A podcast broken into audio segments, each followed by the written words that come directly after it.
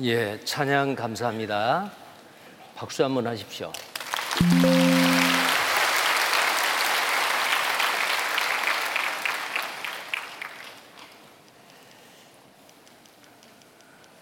우리 찬양대가 준비를 많이 하셔서 정말 어, 좋은 찬양 해주신 거 감사합니다. 아마 여러분이 박수를 안 쳤으면 문제 걸릴 뻔했습니다. 네, 감사합니다. 네, 다 함께 기도하겠습니다. 천지 만물을 창조하시고 인간 역사를 하나님의 공의와 사랑으로 통치하신 하나님 아버지, 땅에 살고 있는 모든 사람들 다 구원함을 받으며 진리를 아는 데 이르기를 원하신 하나님, 사랑하시고 예비해 놓으신 귀하신 분들 이번 7차 학예 수양의 말씀 앞에 인도해 주시고 어려운 여건 가운데서도 인내하고 이렇게 말씀을 어, 잘 듣게 해 주신 거 감사를 드립니다. 예, 오늘 증거된 말씀을 통해서 각자 자신이 하나님 앞에 어떤 위치와 어떤 신분인지를 분명히 깨달아 알게 하시고 구원받기에 합당한 마음, 상하고 통해하는 심령, 겸손한 마음을 다 갖게 해주시고 이번 하계 수양회가 끝나기 전에 모든 사람이 다 하나님이 우리를 창조하신 목적을 이루는 놀라운 하나님의 역사를 어, 바랍니다. 한 사람도 하나님 앞에 이뤄진 영혼, 헛되이 왔다가 헛된 대로 돌아가는 그런 분이 없도록 하시고 모두 다 영원한 생명을 얻어 하늘의 소망을 두고 기쁨으로 감사함으로 남은 생에 하나님 앞에 참 행복자로 살아갈 수 있도록 하나님께서 은혜를 더하시고 축복해 주시옵소서. 이 시간 말씀을 전하는 자의 입술을 들어 하나님의 감추어진 경륜의 비밀을 말씀을 어, 담대히 증거케 하시고 말씀을 듣는 모든 사람들의 마음을 활짝 열어 주셔서 정말 진리의 말씀을 깨닫고 참으로 회개의 심령을 가질 수 있도록 하나님께서 도와주옵소서. 주 예수님 이름 받들어 기도드립니다. 아멘. 예, 먼저 시작하는 성경 말씀입니다. 신약 성경 마가복음 2장 17절입니다.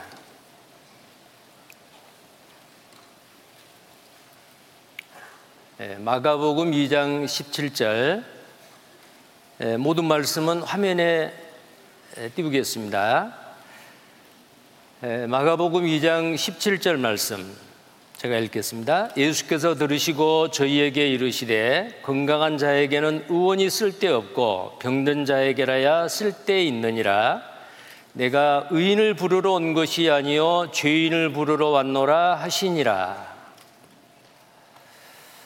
어, 이 말씀이 복음서의 다른 마가 아, 복음뿐만 아니고 누가복음에도 또 마태복음에도 동일하게 있습니다. 누가복음 5장 31절 32절에는 어, 똑같은 말씀인데 내가 의인을 부르러 온 것이 아니요 죄인을 부르러 왔다라고 마가복음 2장 17절에 되어 있는데 누가복음 5장 31절 32절에는 어, 내가 죄인을 불러 회개시키러 왔다 그렇게 말하고 있습니다. 그리고 마가복음 1장 15절에는 어, 하나님의 나라가 가까웠다. 회개하고 복음을 믿으라. 회개하고 복음을 믿으라. 어, 라고 예수님께서 말씀하십니다. 그리고 로마서 1장 16절에는 내가 복음을 부끄러워하지 아니하노니 이 복음은 모든 믿는 자에게 구원을 주시는 하나님의 능력이라 라고 말씀하셨습니다. 어, 하나님 우리를 창조하신 목적이 있습니다. 하나님이 사람을 창조하신 것은 사랑의 짝으로 천국에서 하나님과 함께 영원히 영원히 복을 누리며 살 수 있도록 하기 위해서 우리를 하나님의 형상대로 창조하셨습니다. 그러나 에덴 동산에서의 어, 아담 하와가 인류의 조상 아담 하와가 범죄함으로 어, 모든 이 세상에 태어난 사람들은 아담과 동일한 공동 운명체가 된 겁니다. 한 사람이 범죄함으로 모든 사람이 죄인이 됐고 그 죄 때문에 사망이 이르렀고 모든 사람이 어, 이 세상에 죄인으로 태어나서 살다가 어느 날 죽으면 이 죄 문제를 해결하지 못하고 죽으면 영원한 멸망을 받아야 되는 정말 비참한 운명으로 우리는 태어났습니다. 어, 그러나 하나님은 모든 사람이 다 구원을 받으며 진리를 아는 데 이르기를 원하신다고 하셨죠. 인간은 시작은 실패를 했지만 하나님께서 다시 일을 시작하시고 지금도 하나님은 일하고 계십니다. 어떤 일을 하시냐면은 어, 지옥 갈 수밖에 없는 운명에 처해 있는 죄인들을 구원하시는 일을 지금도 하나님이 하고 계셔요. 어떻게 구원하느냐? 어, 죽은 영혼을 살리는 생명의 말씀, 복음의 말씀을 통해서 죽어 있는 영혼을 살리는 일을 하시는 겁니다. 자, 그런데 오늘 이 마가복음 2장 17절 시작하는 말씀 가운데 어, 너무나도 아주 쉬운 말씀이죠. 에, 건강한 자에게는 의원이 쓸데없다. 건강한 자에게는 의사의 도움이 필요 없습니다. 그러나 병든 자에게라야 쓸데 있다 그랬어요. 자, 병들면은 병원에 가서 진찰을 받죠. 그리고 어디가 문제가 있는지 진단을 받고 나서 처방을 해주면 약을 먹든지 수술을 하든지 여러 가지 이제 치료를 하면 또 건강을 회복할 수가 있잖아요. 어, 아까 사회 보신 목사님께서 인사를 뭐라고 하시다 그랬죠? 진단 잘 받읍시다 그랬죠. 예, 이 시간은 어, 진찰받는 시간이고 진단받는 시간입니다. 어, 진단받을 때 어때야 돼요? 졸아야 돼요? 깨어 있어야 돼요? 깨어 있어야 되죠. 근데 어떤 사람한테 물으니까 어, 위 내시경 할 때는 자는데요. 그러더라고요. 자, 이 시간에 위 내시경은 안 합니다. 졸면, 어, 졸면은 안 돼요. 어, 정신을 바짝 차리고, 어, 정말 내가 누구인지, 내가 누구인지를 알아야 돼요. 자기의 정체성을 알아야 됩니다. 그리스 아테네 델포이 신전에 어, 이런 경구가 적혀 있다고 해요. 내 자신을 알라. 소크라테스는 그 델포이 신전의 경구를 외치고 다녔다 그러죠. 내 자신을 알라. 내가 누구인지를 알아야 돼요. 나는 어디서 와서 어디로 가고 왜 살고 있는지. 죽으면 어디로 갈 것인지. 자, 근데 사람이 써놓은 철학책이나 문학책이나 어떤 그 인생론의 책에도 정확한 답이 없습니다. 그러나 이 성경은 마치 인생의 내비게이션과 같아요. 내가 어디서 와서 왜 살고 어디로 가는지.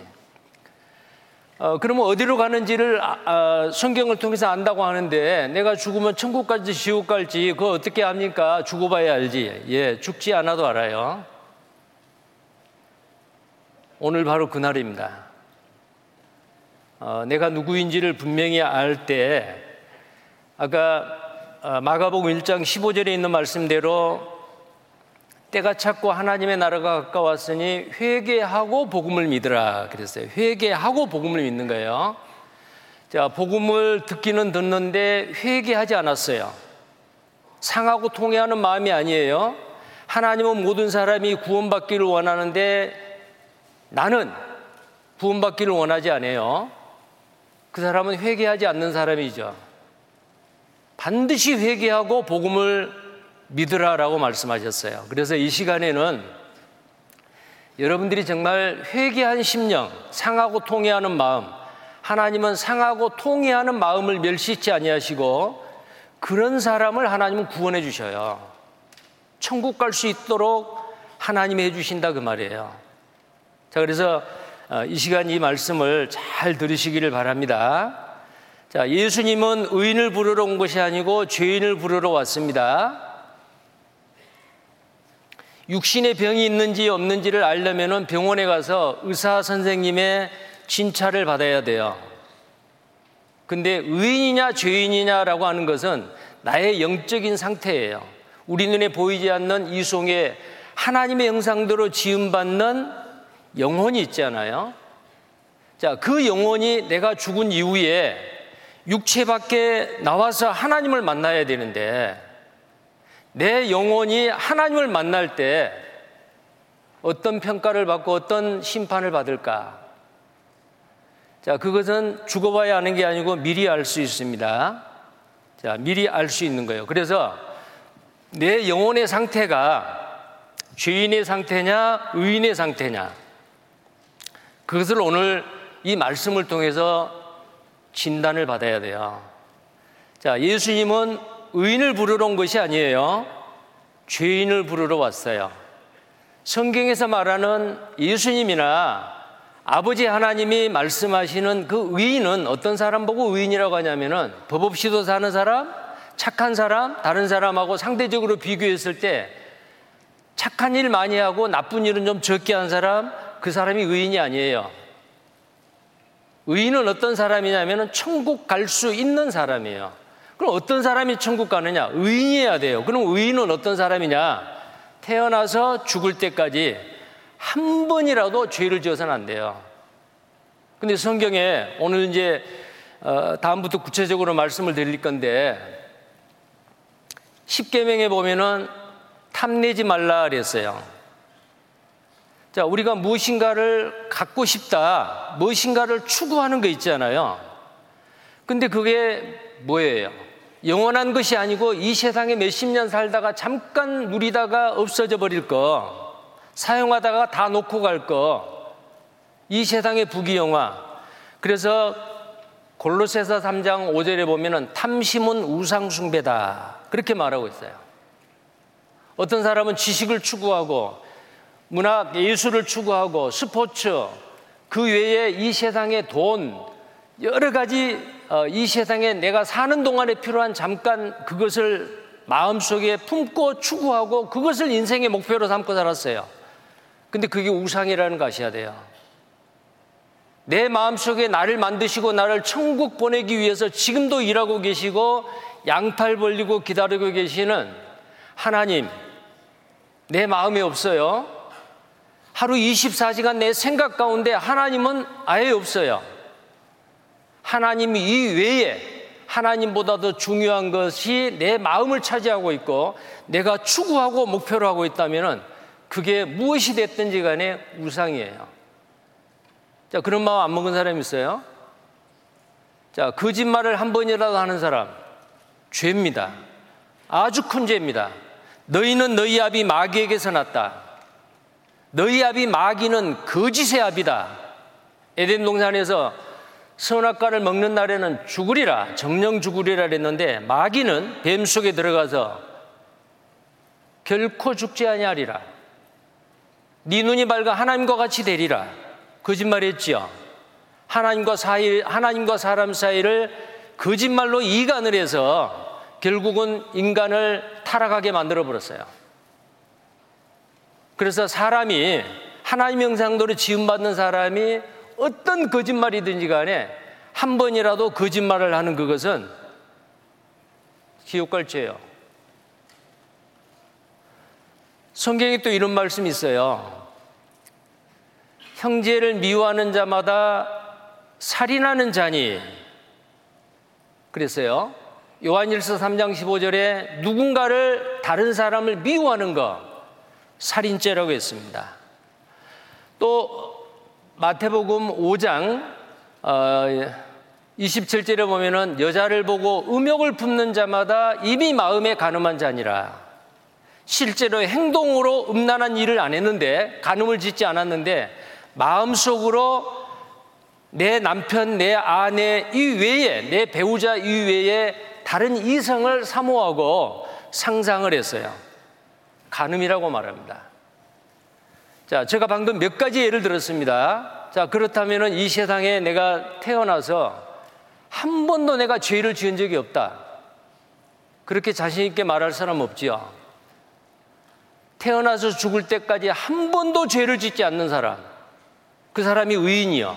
그 사람은 바로 천국 갑니다. 그 사람은 예수님이 필요 없어요. 근데 그런 사람이 있느냐, 그 말이요. 이 세상에 한 사람도 없어요. 의인은 없나니 하나도 없도다. 로마서 3장 10절에 어, 의인은 없나니 하나도 없다 그랬고 전도서 7장 20절에 선을 행하고 죄를 범치 아니하는 의인은 아주 없느니라. 하나도 없다 그 말이에요. 자, 그러면 결론부터 말씀드리겠습니다. 이 세상에 사람으로 태어난 사람은 의인이 있느냐? 없어요. 다 죄인이요.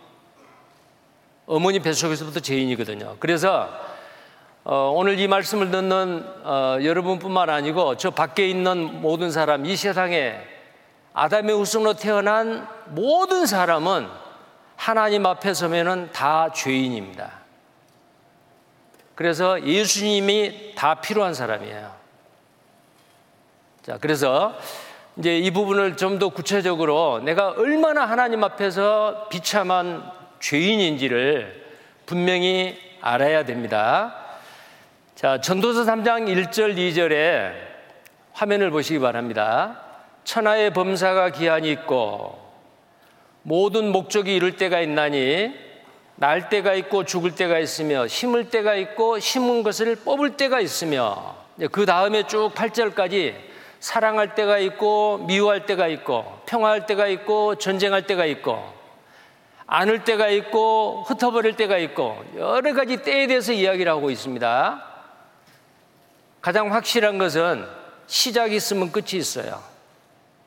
이번 7차 학예 수양에 금년 2023년 수양의 마지막 차수입니다. 그리고 여러분은 어제부터 시작을 했죠. 이제 내일 모레 아침이면은 끝나면 오전이면은 끝납니다. 모든 일이 시작과 끝이 있어요. 인류의 역사도 마찬가지죠. 자, 천하의 범사가 기한이 있어요. 근데 시작과 끝이 있는데 그 시작했을 때와 끝날 때그 과정 가운데서 반드시 뭘 이루어야 될 목적이 있는 거예요.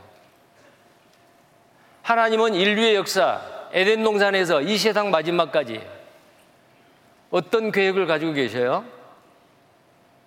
이방인 중에서 충만한 수, 구원받는 천국에서 영원히 하나님과 함께 살 천국 백성의 숫자를 숫자가 충만한 수가 차는 거예요. 마지막 구원받을 사람이 누구인 줄 아무도 몰라요. 이방인 중에서 말이요. 그 마지막 한 사람 딱 구원받으면 이제 더 이상 구원받을 수 있는 기회가 없어요. 노아 홍수 때에 방주의 문이 열려 있었어요. 노아는 의를 전파했습니다. 누구든지 방주에 승선해서 구원을 받자고. 근데 노아의 여덟 식구만 들어갔어요. 하나님이 닫아 놓으셨습니다. 방주의 문이 닫혔어요. 비가 옵니다. 위험하지요. 농담 모르겠던 사람들이 방주에 접근해서 문을 열어달라고 두들겼을 거예요. 끝났어요. 구원받을 수 있는 기회는 끝났어요. 시작했으면 끝이 있습니다. 인류 역사, 하나님이 이 세상에 구원받는 하나님의 백성들, 천국 백성을 완성하기 위해서 역사가 진행이 되고 있는데 언젠가는 끝납니다. 마찬가지예요. 우리 개인도 마찬가지예요. 각자 다 다르지요. 뭐 일란성 쌍둥이도 시간이 달라요. 자기의 생년월일이 있어요. 이 땅에서의 삶이 시작된 날이죠. 근데 언젠가는 끝납니다. 그날이 무슨 날이에요? 자기 재산 날이요. 알아요? 자기 재산 날 안 사람 모르시죠? 자기가 언제 죽을지, 어디에서 어떤 모습으로 죽을지 아무도 몰라요. 그런데 내가 이 세상에 태어나서 언젠가는 내가 몰라도 언젠가는 죽는다라는 거 확률적으로 몇 퍼센트예요? 100%예요. 그래서 내가 이 세상에 태어나서 죽기 전까지 그 내 삶, 내 일생 가운데 반드시 내가 이 세상에 태어난 목적을 이루어야 돼. 하나님이 나에게 어떤 목적을 가지고 있느냐? 하나님은 모든 사람이 구원을 받으며 진리를 아는 데 이르기를 원하신다. 하나님은 우리 각 사람 각 사람 다 구원함을 받고 천국의 소망을 가지고 살다가 예수님 공중재림할 때 변화돼서 올라가든지 주 안에서 죽은 자들이 예수님 오실 때에 첫째 부활에 참여하든지 천국에서 영원히 영원히 사는 것 죄인이 의인의 신분으로 바뀌는 것 그게 하나님이 우리를 이 땅에 보내신 목적이에요. 그 목적을 내 일생 가운데 이루어야 돼요. 그 여러분 인터넷 어, 여러분 스마트폰에 어플에 보면은 세계 인구 어플이 나와요. 근데 평균 하루에 몇 명이 약 15만 명이 죽어요. 아마 지금 이 시간 제가 여러 번 여러 번 한 이 시간쯤 어, 봤는데 한 13만 명 죽어요. 지금 오늘 오늘 어, 새벽 자정 그 0시부터 지금 이 시간까지 전 세계적으로 한 13만 명 죽었을 거예요.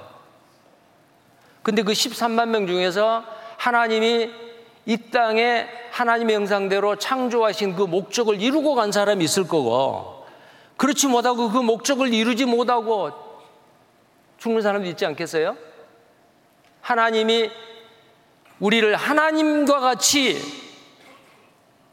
영원히 살 수 있는 영생을 줘서 영생을 얻게 하셔서 언제 죽든지 간에 천국에서 영원히 눈물도 슬픔도 애통하는 것도 아픈 것도 있지 아니하는 영원한 천국에서 살게 하기 위해서 우리를 이 세상에 태어나게 하신 거거든요.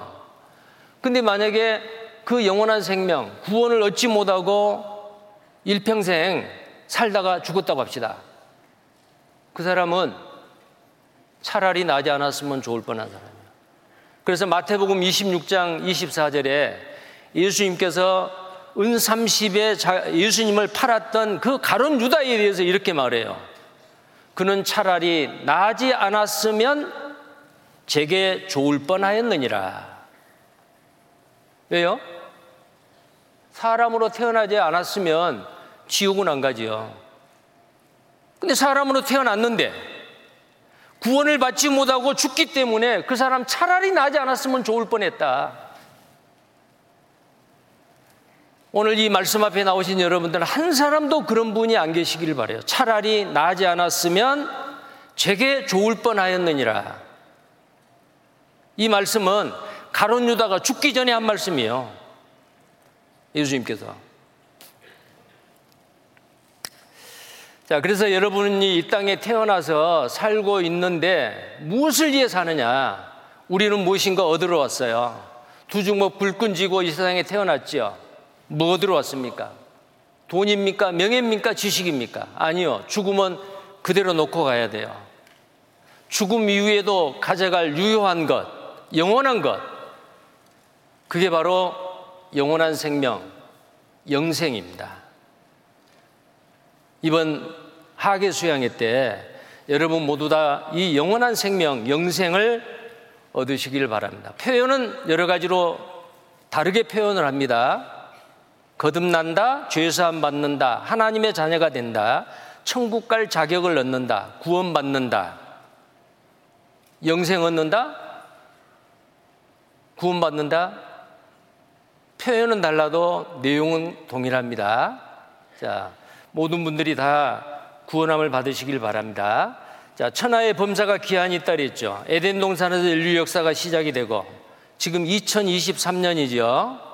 예수님이 오신 이후 2023년입니다. 하나님이 작정한 인류의 역사가 언제까지 계속이 되고 언제 끝날지는 아무도 알 수가 없지 않아요. 근데 이 성경은 인류의 역사를 말하고 있습니다. 그래서 성경은 하나님이 보시는 인류의 역사이고 성경은 하나님이 인간을 구원하실 계획서입니다. 어떻게 죄인으로 태어나서 구원을 받을 수 있느냐? 이 속에 인생의 내비게이션이 들어있다 그 말이에요. 그래서 사람으로 태어났으면 반드시 성경을 배워야 되고 성경을 통해서 구원을 받으셔야 돼요. 자, 디모데전서 2장 4절. 제가 기도에도 어, 이 말씀을 했고 방금 전에도 말씀을 드렸는데요. 다 함께 같이 한번 읽어보겠습니다. 하나님은 모든 사람이 구원을 받으며 진리를 아는데 이르기를 원하시느니라. 자, 누가 구원받기를 원한다고요? 네. 모든 사람이 구원받기를 누가 원해요? 하나님이 원해요. 근데 나는 안 원할 수 있잖아요. 근데 하나님이 원하세요. 내가 원하는 것보다 하나님이 더 원하세요. 왜 그럴까요? 하나님이 세상을 이처럼 사랑하사 독생자를 주셨으니 누구든지 저를 믿는 자마다 멸망치 않고 영생을 얻게 하려 하심이라. 요한복음 3장 16절에 하나님이 세상을 이처럼 사랑하사 독생자를 이 땅에 보내셔서 나를 대신해서 십자가에 나를 대신해서 피를 흘려 죽기까지 사랑하신 거예요. 그 큰 사랑이요. 그보다 더 큰 사랑은 없어요. 친구를 위하여 자기 목숨을 버리는 것보다 더 큰 사랑이 없다고 요한복음 15장 13절에 말씀하고 있죠. 예수님이 이 세상에 나를 위해서 오셔서 대신 죽어주신 겁니다. 자, 그래서 누구든지 다 구원받을 수 있어요. 죄가 너무 많아서 구원 못 받을 사람 이 세상에 한 사람도 없어요. 하나님의 사랑은 이 세상 어떤 사람의 죄보다도 그 하나님의 사랑이 더 커요. 내가 구원받지 못하고 지옥 갔다. 하나님의 책임이 아니에요. 자기 책임이요. 하나님은 다 구원받기를 원하는데 내가 원하지 않았잖아요. 자, 그래서 오늘 이 말씀을 통해서 여러분의 마음이 바뀌어지기를 원합니다. 하나님, 나 구원받기 원해요. 하나님이 나 구원받기를 원하시지요. 나도 원해요. 구원해 주세요. 자, 그 마음을 다 가지시기를 바랍니다. 자, 사람이 이 세상에 태어나서 죽으면 끝이 아니에요.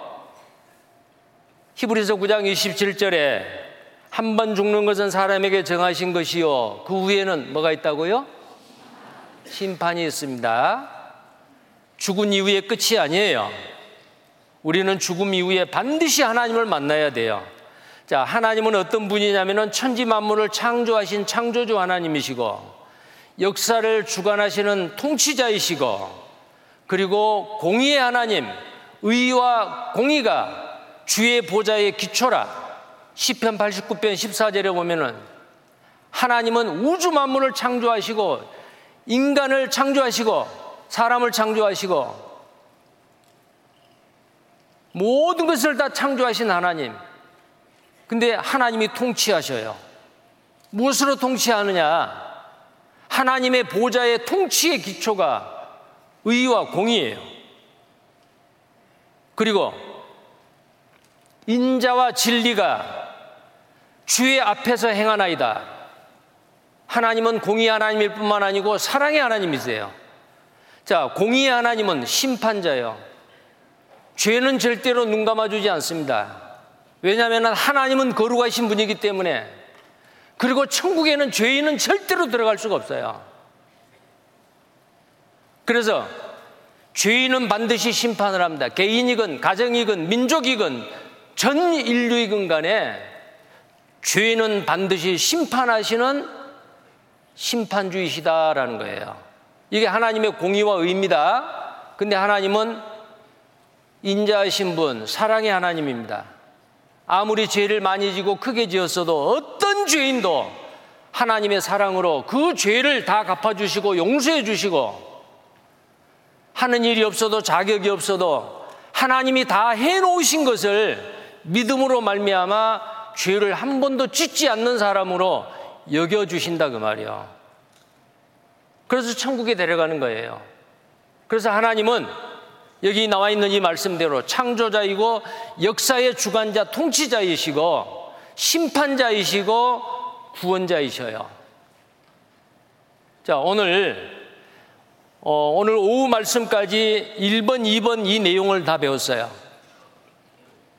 자, 이 시간에는 바로 심판자이신 공의로운 하나님에 대해서 나는 그 공의로우신 하나님 앞에 내가 설 수 있는 사람인지 그렇지 않는 사람인지를 우리는 아셔야 되거든요. 자, 하나님은 심판자이십니다. 에덴 동산에서 아담하와가 죄를 범함으로 말미암아 정령 죽으리라. 그 영이 죽었어요. 그리고 에덴 동산에서 쫓겨났어요. 땅이 저주를 받았어요. 사망이 그 아담 하와에게 이르렀습니다. 불행하게 됐지요.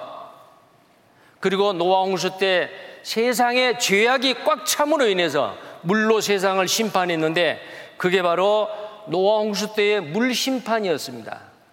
하나님은 공의로우신 하나님이기 때문에 반드시 죄는 심판하신다 그 말이요.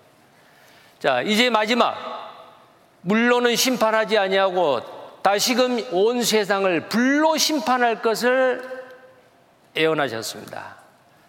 베드로후서 3장 6절 7절에 이로 말미암아 그때 세상은 물에 넘침으로 멸망하였으되 노홍수지요. 이제 하늘과 땅은 그 동일한 말씀으로 불사르기 위하여 자 우리가 보고 있는 저 하늘과 우리가 살고 있는 이 땅 지구를 불사르기 위하여 지금까지 간수하고 계신다. 언젠가는 불로 심판해 버려요. 경건치 아니한 사람들의 심판과 멸망의 날까지 보존하여 두신 것이라. 자, 물심판, 불심판. 그래서 한자로 그 재앙 제자를 보면요. 위에 물수변이 있잖아요. 내천자 물수변이에요, 이게. 그 다음에 밑에는 불화변이지요. 이게 재앙 제자입니다. 인류 역사 가운데 가장 큰 재난이, 재앙이 뭐냐면은 물로서 세상을 심판한 노홍수하고 이제 마지막 이 세상을 불로 심판할 불심판 이보다 더 큰 재앙이 없어요. 자, 그래서 하나님이 세상을 불로 심판할 것을 미리 맛보기로 보여준 사건이 소동 고모라를 불과 유황으로 비오듯 하게 하여 한 도시를 심판했던 과거의 역사가 있잖아요. 그리고 2차 세계대전 때 히로시마와 나가사키 일본에 원자폭탄이 투하돼서 30만 명 이상의 사상자를 낸 2차 세계대전의 종지부를 찍었던 그 핵폭탄을 인류 역사 가운데서 경험을 했습니다. 맛보기로 보여준 거예요. 전 세계 핵력이 뭐 히로시마 원폭에 100만 배라나요? 이 세상을 불로 심판하기에 충분한 불이 이미 이 지구상에 적재되어 있습니다. 자, 우리 시대 죄악이 충만합니다. 소동 고모라 노아 홍수 때 못지 않습니다. 그래서 하나님이 불로서 세상을 심판하는 거예요. 자, 방금 그 말씀 노아 홍수 아, 에덴 동산도 심판하셨죠. 노아 홍수 때 심판하셨죠. 소동 고모라를 불로 심판하셨죠. 이스라엘 백성들에게 신의 산 언약으로 하나님의 말씀을 믿고 순종하면 복을 받고 듣지 아니하고 순종하지 아니하면 저주를 받으리라. 이스라엘 백성들 저주받았죠. 이 세상 마지막 죄악이 충만했을 때 하나님이 불로서 심판할 것을 성경에 말씀하고 계십니다. 하나님의 법을 어긴 죄를 반드시 심판하시는 심판자이신 공인오신 하나님에 대해서 말씀을 하고 있습니다. 자, 여기에 방금 여기 한번 보시죠. 이 세상을 불로 심판할 때 어떻게 불로 심판할까? 지금은 우리가 충분히 이해할 수 있잖아요. 사람의 손으로 만들어 놓은 불만 가지고도 이 세상을 100번이나 태울 수 있다는 거예요. 보십시오.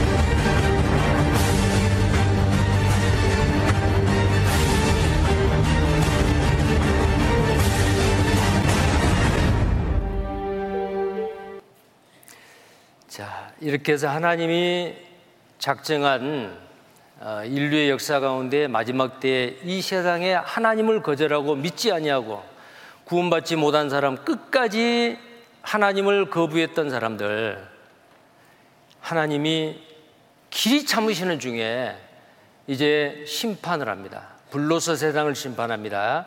근데 역사 가운데 이 많은 심판 가운데서 제일 무서운 심판이 있어요. 한 사람이 죄인으로 태어나서 살다가 자기 죄 문제를 해결하지 못하고 구원받지 못하고 어느 날 살다가 죽습니다. 하나님 앞에 서야 됩니다. 각각 개인별로입니다. 그리고 심판을 받습니다. 최후의 심판이죠.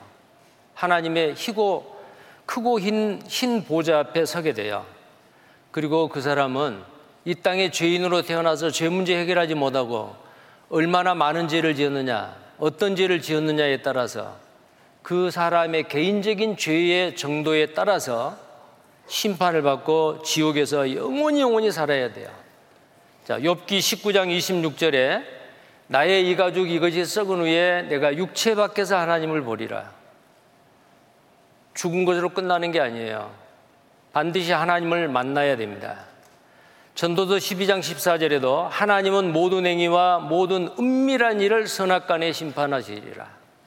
죽음 이후에 하나님을 만나서 반드시 심판을 받습니다. 은밀한 일입니다. 친구도 모르고 부모도 모르고 자식도 모르고 배우자도 모르는 죄, 둘이만 아는 죄, 혼자만 아는 죄, 은밀한 죄 말이요. 하나님은 다 보셨습니다. 마태복음 5장 26절에 그 죄값을 다 받습니다. 근데 죽기 전에 하나님의 심판대 앞에, 앞에 서기 전에 이 죄값을 다 지불이 돼야 돼요. 마태복음 5장 26절에 진실로 내게 이르노니 내가 홀이라도 남김이 없이 다 갚기 전에는 결단코 거기서 거기는 어디냐면 옥입니다. 지옥입니다. 홀이만한 죄라도 그 죄값을 갚기 전에는 결단코 거기서 나오지 못하리라. 우리는 죄인으로 태어나서 온갖 죄를 짓고 살았습니다. 그 죄값을 갚아야 돼요. 어떻게 갚을까요? 로마서 6장 23절에 죄삭은 사망이라 그랬습니다. 거기서 말하는 사망은 첫째 사망, 둘째 사망이 다 포함이 돼요. 죄삭은 사망이에요. 내가 이 땅에 살아있는 동안에 죄값을 다 갚지 못하면 하나님 앞에 심판을 받고 죽어서 심판받고 이제 영원한 지옥에 가는데 그 영원한 지옥이 둘째 사망 곧 불못입니다. 자, 우리는 아까 말씀 시작할 때 말씀드렸죠. 누가복음 5장 31절 32절에 내가 의인을 부르러 온 것이 아니요 죄인을 불러 회개시키러 왔다고. 언젠가는 죽어서 하나님 앞에 서야 되는데 내가 오늘이라도 만약에 내 삶이 끝나서 하나님 앞에 서게 되면은 나는 어떤 심판을 받고 나는 어디로 갈 것인가 죽어봐야 아는 게 아니에요. 미리 알 수 있도록 하나님께서 성경에 기록해 놓으셨어요. 자, 예수님이, 예수님에게, 예수님이 필요한 분은 죄인이라 그랬죠. 아까 말씀드렸어요. 의인은 이 세상에 한 사람도 없다고요. 로마서 3장 12절, 어, 10절에서 12절까지입니다. 같이 읽겠습니다. 기록한 바, 의인은 없나니 하나도 없으며 깨닫는 자도 없고 하나님을 찾는 자도 없고 다 치우쳐 한 가지로 무익하게 되고 선을 행하는 자는 없나니 하나도 없도다. 자, 여기서 말한 선은 천국 갈 수 있을 정도의 선이 돼야 돼요. 그 선은 바로 뭐냐면 태어나서 죽을 때까지 착한 일만 계속해야 되고 한 번이라도 죄를 지면 안 돼요. 그렇게 선을 행할 사람이 이 세상에 없다 그 말이야. 의인은 없습니다. 또 고린도 어, 전도서 7장 20절에도 선을 행하고 죄를 범치 아니하는 의인은 세상에 아주 없느니라 하나도 없다 그 말이에요. 자 결론적으로 말하는 거예요. 우리는 다 죄인이다 그 말이요. 자, 이렇게, 이런 말을 들으면 기분 나쁘기도 하고 억울하기도 하지요. 어, 왜 내가 죄인이냐고. 나는 법 없이도 사는 사람이고 만세 전에 택한 사람이고 교회 다닌 사람이고 착한 일 많이 했는데 왜 나를 죄인이라고 말하느냐고. 그렇게 항변하실 수 있는 사람도 계실 거예요. 자, 근데 하나님의 말씀입니다. 모든 사람에게 이렇게 선포하고 있어요. 로마서 3장 23절입니다. 같이 읽겠습니다. 모든 사람이 죄를 범하였음에 하나님의 영광에 이르지 못하더니 하나님의 영광 영광스러운 하나님이 영원히 영원히 살고 계시는 그 영원한 천국에 이르지 못한다 그 말이요. 많은 사람이 죄를 진 게 아닙니다. 모든 사람이요. 모든 사람이 다 죄인이기 때문에 왜 모든 사람이 죄인이냐 그 말이죠.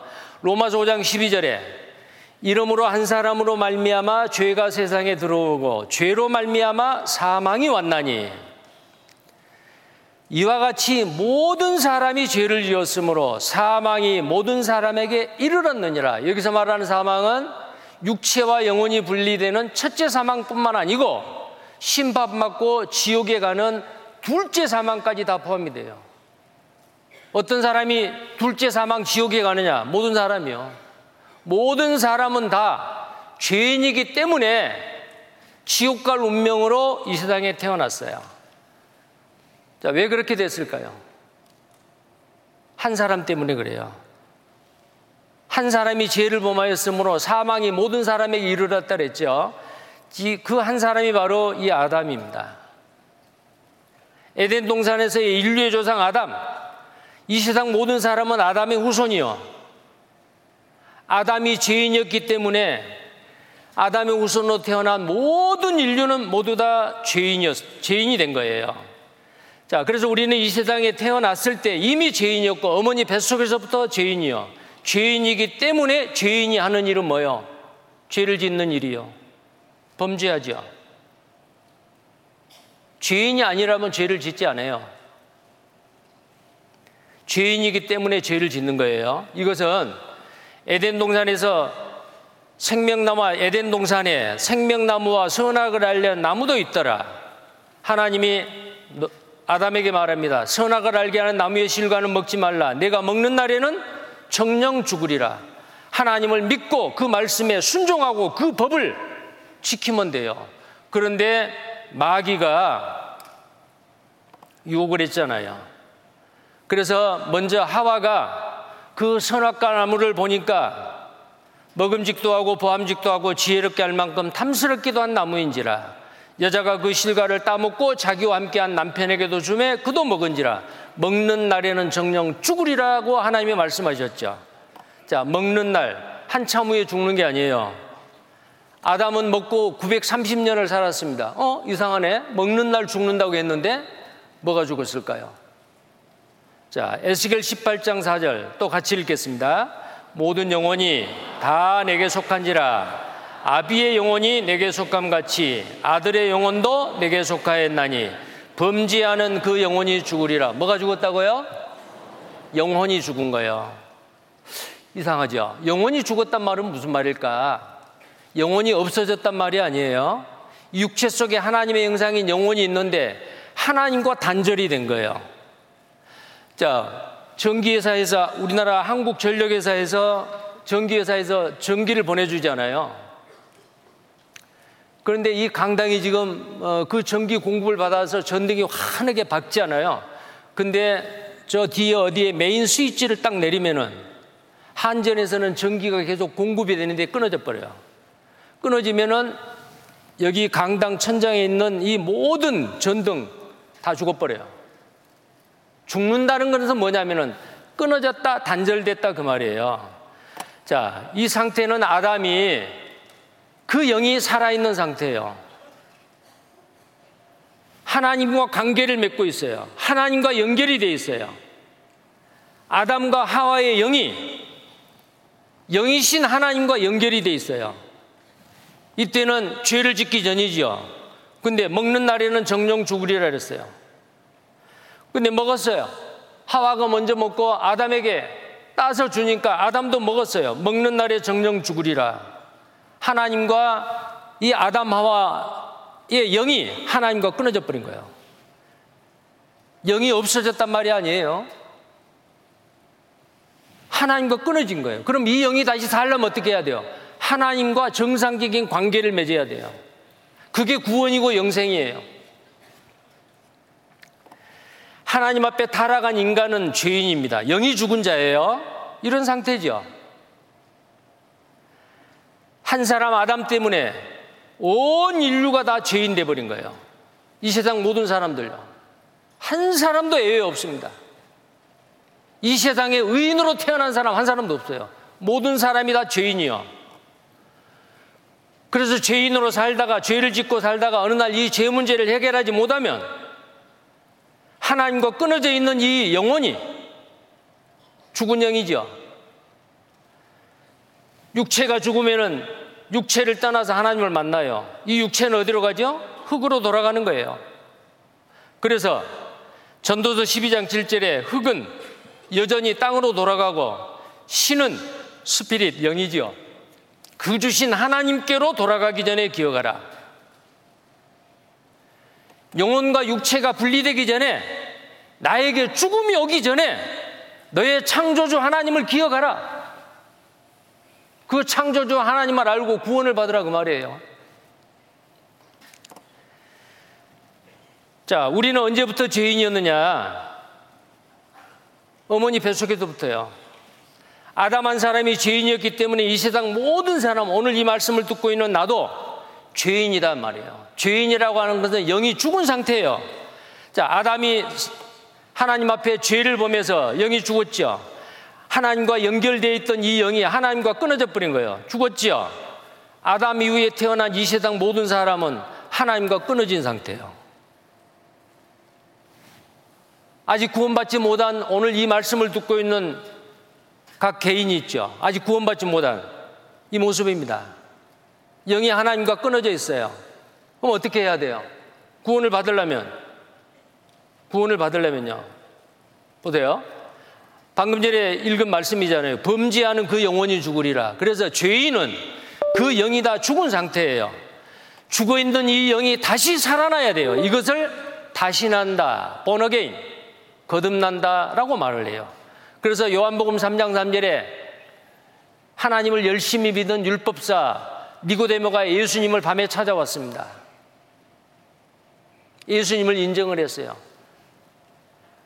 하나님께서 보내지 아니었으면 당신은 이런 일을 행할 수 없습니다. 나는 예수님 당신을 인정합니다. 자, 그러나 거듭나지 못했어요. 사람이 거듭나지 아니하면 하나님 나라를 볼 수 없다. 이렇게 말하고 요한복음 3장 7절에는 내가 내게 거듭나야 하겠다는 말을 기억이지 말라. 너는 반드시 거듭나야 돼. 이 말은 니고데모가 하나님을 열심히 믿고 성경을 많이 알고 기도도 많이 하고 11조도 마치고 일주일에 두 번 금식하고 열심히 믿는 종교인이고 하나님을 믿는 사람이지만 거듭나지 않는 상태예요. 너는 반드시 거듭나야 돼. 이거 무슨 말이야? 너 아직 거듭나지 못했어. 네 영은 지금 죽은 상태야. 죽은 영이 다시 태어나야 돼. 하나님과 연결돼야 돼. 그 말이에요. 이 세상 죄인으로 태어난 모든 사람은 거듭나도 되고 거듭나지 않아도 되는 게 아니에요. 반드시 거듭나야 돼요. You must be born again. 반드시 거듭나야 된다. 그래서 요한복음 3장의 이 말씀은 거듭나지 못한 니고데모에게 개인적으로 예수님께서 개인 상담을 해주시는 말씀이에요. 자, 에베소도 2장 1절에 너희의 허물과 죄로 죽었던 죄 때문에 죽었던 너희를 살리셨도다. 구원받기 전에도 육체는 살아 있었어요. 에베소 에베소의 형제 자매들. 근데 너희들은 이제 살았다. 죄와 허물로 죽었던 너희 영이 이제는 살았다 그 말이요. 에베소도 2장 4절 5절에도 허물로 죽은 우리를 그리스도와 함께 살리셨고 자 죽은 영이 살았다 그 말이 무슨 말이냐면 구원이요 너희가 은혜로 구원을 얻은 것이라 자 구원을 얻는다 그 말은 죽은 영이 하나님과 관계를 맺고 하나님을 향해서 살아난다 그 말이에요 이번 하계 수양회 끝나기 전에 모든 사람이 다 그 죽은 영이 살아나야 됩니다. 거듭나야 됩니다. 구원을 받아야 됩니다. 이렇게요. 이 그림을 한번 보십시오. 이 사람 아직 거듭나지 못한 사람이죠. 죄인이요. 자, 어떻게 살아나느냐? 이사야 55장 3절에 너희는 귀를 기울이고 내게 나와 들으라. 너는 기, 어, 내게 나와 들으라 귀를 기울이고 그리하면 너희 영혼이 살리라 죽어 있는 영혼이 살아난다 어떻게 살아나요? 들을 때요 뭘 들어요?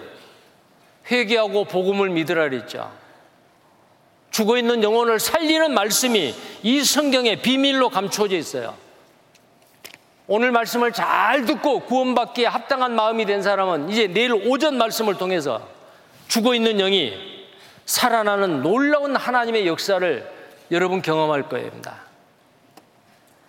자, 나와서 들으라 그리하면 너희 영혼이 살리라 그랬죠. 복음의 말씀을 들으면은 이 사람이 어떻게 돼요? 죽어 있는 영이 이렇게 돼요. 이게 바로 구원받는 거고 영생 얻는 거고 거듭나는 거고 죽은 영이 살아나는 거다 그 말이에요. 자, 이제 구원받기 위해서 우리는 어떤 마음, 사람 편에서 어떤 마음의 준비가 돼야 되느냐. 내가 죄인인 것을 확실히 알아야 됩니다. 시편 51편 5절에 내가 죄악 중에 출생하였으며 모친이 죄 중에 나를 잉태하였나이다. 여기서 말한 나는 다윗이지만 다윗은 정말 하나님의 마음에 합한 자요. 근데 그가 죄를 지을 사람이 아닌데 어느 날 간음죄를 짓고 살인죄를 지었어요. 1년 동안 숨겼어요. 나단 선지자가 지적하니까 내가 죽게만 범죄하였나이다. 하나님 앞에 죄를 지었습니다. 눈물을 흘리면서 통곡하면서 회개했습니다. 침상에 요를 적셨어요. 구원의 기쁨을 회복해 주소도 내가 왜 이런 죄를 지었습니까? 깨달았어요. 어머니 뱃속에서부터 죄인이었다는 거 알았어요. 다인만 그럴까요? 이 세상 아담의 후손으로 태어난 모든 사람은 다 어머니 뱃속에서부터 죄인이었습니다. 죄 중에 나를 잉태하였나이다. 10편 58편 3절에 아기는 모태에서부터 멀어졌으며 나면서부터 곁길로 다가 거짓을 말하는 도다. 모태에서부터 죄인이고 악인이었습니다. 어머니 뱃속에서부터 하나님과 멀어진 상태, 태어나서 나면서부터 곁길로 가는 거예요. 반드시 못 가는 거예요. 나는 길이요 진리요 생명이라 나로 말미암 자거나 아버지께 올 자가 없느니라. 천국 가는 길을 찾아서 진리를 깨닫고 생명을 얻어야 되는데 어머니 뱃속에서부터 죄인이니까 태어나서부터 어때요? 반드시 가는 거 싫어요. 하나님 믿기 싫어요. 내 마음대로 내 고집대로 내가 하고 싶은 대로 온갖 죄를 짓고 반드시 안 가고 곁길로 간다 그 말이에요. 이게 바로 우리의 모습이었습니다. 자, 어머니 뱃속에서부터 이 영이 죽어 있는 상태지요. 태어났습니다. 태어나서도 이 아이는 그 영이 죽은 상태예요. 뱃속에서도 죄인이고 태어나서도 죄인이요. 나면서부터 곁길로 간다. 반드시 못 간다 그 말이요. 여러분 동물 중에서 새가 됐건 물고기가 됐건 아니면 짐승이 됐건 가축이 됐건 사람이 됐건 모든 하나님의 피조물인 살아서 활동하는 그 생명체는 앞을 향해서 눈이 있는 쪽을 향해서 전진해요. 날거나 뛰거나 기거나 걷거나 그런데 하나님이 만드는 피조물 중에서 눈이 있는 쪽으로 가지 않냐고 옆으로 가는 동물이 있어요. 뭐예요? 바로 이 개예요, 개. 개 눈이 여기 있잖아요. 근데 개가 앞으로 가요, 옆으로 가요? 옆으로 가는 거 봤어요? 한번 보셔요. 개는 자, 옆으로 잘 가죠. 근데 이 개가 눈이 있는 앞으로 간 때가 있어요. 봤어요? 혹시 못 보셨어요? 이 남비에다가 넣고요. 뺑뺑뺑 돌려요. 몇 바퀴를 돌리고 그 개를 바닥에다 놓으면은 제정신이 든 거예요. 사람도 곁길로 가고 온갖 죄를 짓고 어렸을 때부터 악했는데 제정신 들면은 착한 일 좀 하죠. 보세요. 어지러우면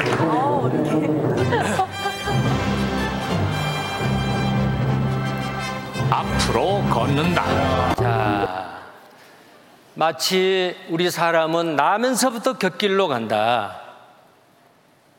개 같은 사람들이요. 죄송합니다. 창세기 8장 21절에 자, 여기 여기서부터 같이 읽겠습니다. 어려서부터 악함이라 내가 전에 행한 것 같이 모든 생물을 멸하지 아니하리니 자, 여기에 사람의 마음에 괴가는 바가 언제부터 악하다고요? 어른이 돼서 죄를 배워서가 아니에요. 어려서부터 악한 거예요. 어린아이가 거짓말을 하는데 배워서 거짓말을 하는 게 아니에요. 분리하면은 저절로 이 속에 있는 죄가 나와버려요. 보세요. 어, 여기 지금 이게 탁구공이거든? 손으로는 절대 만지지 말고 프라이팬용 뒤지개만으로 통 속의 탁구공을 꺼내보라고 합니다. 물론 불가능한 과제죠. 아이들은 어떻게 할까요? 만지고 줍고 아이들은 모두 손을 댑니다. 지키기 어려운 규칙이었다고요? 잠시만요. 이 실험은 규칙 위반의 여부를 보려는 게 아닙니다. 중요한 건 이 다음입니다. 이거 힘들었을 텐데 손 됐어 안 됐어? 안 됐다. 안 됐어요? 어, 이거요. 그거를 했어요? 청진이가 승리가 손을 댔다고 말을 하는데 이른바 거짓말의 출현입니다. 아이들은 아주 꼿꼿하게 자신의 결백을 주장합니다. 어, 그러면 지구가 손 안 대고 그냥 한 거야? 시치미를 떼지만 능숙하진 못합니다. 손 됐어요? 네? 안 됐어요? 어, 하나는 났어? 제일 뒤에 있는 아이가 제일 착한 것 같지만 이것 또한 거짓말이잖아요.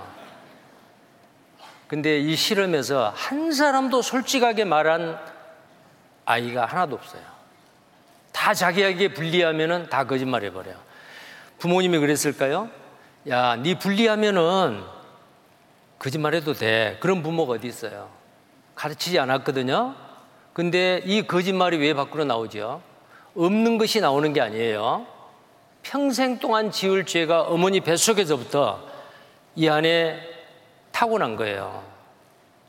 그걸 뭐라고 해요? 죄성, 심플 네이처. 평생 동안 지을 죄 씨가 이 속에 어머니 뱃속에부터 타고난 거예요. 사과 씨를 심으면 사과 싹이 나고 나중에 나무가 커서 열매를 맺어요. 포도 씨를 심어도 마찬가지예요. 죄 씨를 심으면 죄 열매가 맺어요. 자, 방금 아까 그 아이들 거짓말 했잖아요. 어른도 마찬가지죠. 사람은 8분에 한 번 꼴로 하루에 약 200번 거짓말을 한다. 대학생들에게 그, 어, 몰래 이렇게 녹음을 할 수 있는 것을 장착을 해가지고 그냥 아무 의식 없이 하루를 지내고 그걸 수거해서 검사를 했어요. 평균 하루에 200번을 거짓말 한다는 거예요. 자, 여성은 당신이 가장 멋져. 거짓말이래요. 시어머니는 널 딸처럼 생각한다. 이것도 거짓말이고요. 어, 며느리 거짓말 1위가 어머님 벌써 가시게요. 며칠 더 계시다 게, 가세요. 자, 이게 1위래요. 여자가 남자보다 말 잘할 뿐더러 거짓말도 잘한다. 뭐 영국 대학 연구 발표요. 숨소리 빼고는 믿지 말자. 다 거짓말이다 그 말이요. 자, 없는 게 나오는 게 아니에요. 자, 마태복음 7장 16절 18절에 그의 열매로 그들을 알지니 가시나무에서 포도를 또는 엉겅퀴에서 무화과를 따겠느냐. 나쁜 나무에서는 나쁜 열매가 맺어요. 좋은 나무에서는 아름다운 열매가 맺습니다. 포도나무에서 포도가, 가시나무에서 가시가, 죄인에게서는 죄가 맺혀요. 자, 여기에 죄나무가 있습니다. 사, 사람을 나무로 표현한다면 죄나무라고 합시다. 자, 이 사람은 많은 열매를 맺었죠. 죄의 열매를 맺었어요. 살인범, 사기꾼, 깡패, 세리, 도둑놈, 흉악한 자들이요. 죄 많이 짓죠. 그 다음에 보통 사람이에요. 자, 보통 사람은 죄를 이렇게 좀 적게 짓죠. 종교인, 바리새인, 목사, 신부, 수녀, 교황, 스님, 다른 사람이 눈이 있잖아요. 자, 그래서 더 적게 지어요. 그러나 누가 죄인이죠? 다 죄인이요. 누가 지옥 갈까요? 다 지옥 가요. 이와 같이 좋은 나무마다 아름다운 열매를 맺고 못된 나무가 나쁜 열매를 맺나니 좋은 나무가 나쁜 열매를 맺을 수 없고 못된 나무가 아름다운 열매를 맺을 수 없느니라. 죄인이 금년에는 죄를 짓지 않고 선하게 착하게 살아야지. 근데 작심삼일이요. 아무리 노력해도 안 돼요. 왜 그럴까요? 죄인이니까. 죄인에게서 죄가 나오잖아요. 아담한 사람 때문에 모든 사람이 죄인이 돼서 죄를 짓습니다. 어린아이일 때는 죄가 좀 적게 나와요. 청소년일 때 많이 나오죠. 어른이 되면 더 많이 나와요. 노인이 되고 오래 살고 장수하면은 평생 동안 짓는 죄가 쌓여요. 그러면 이 죄짐을 벗지 못하고 하나님 앞에 가죠. 그러면 오래 살면 오래 살수록 구원받지 못하고 오래 산 사람이 지옥 가면 더 큰 벌을 받습니다. 잠언 20장 11절에 비록 아이라도 그 동작으로 자기의 품행에 청결하며 정직한 여부를 나타내느니라. 자, 어린아이니까 죄를 적게 짓죠. 우리 아이는 너무 착해가지고 나중에 커서 어떻게 살란지 모르겠어요. 걱정하지 마세요. 아이가요, 속에 있는 게 나온다니까요. 시기 질투, 동생이 태어났어요. 부모님의 어른들의 사랑이 동생에게 쏠리니까 미워요. 자, 어떻게 하는가 보세요. 그리고 형제 간에 나중에 커가지고 싸워요. 어떻게 싸운가 보세요. 보십시오.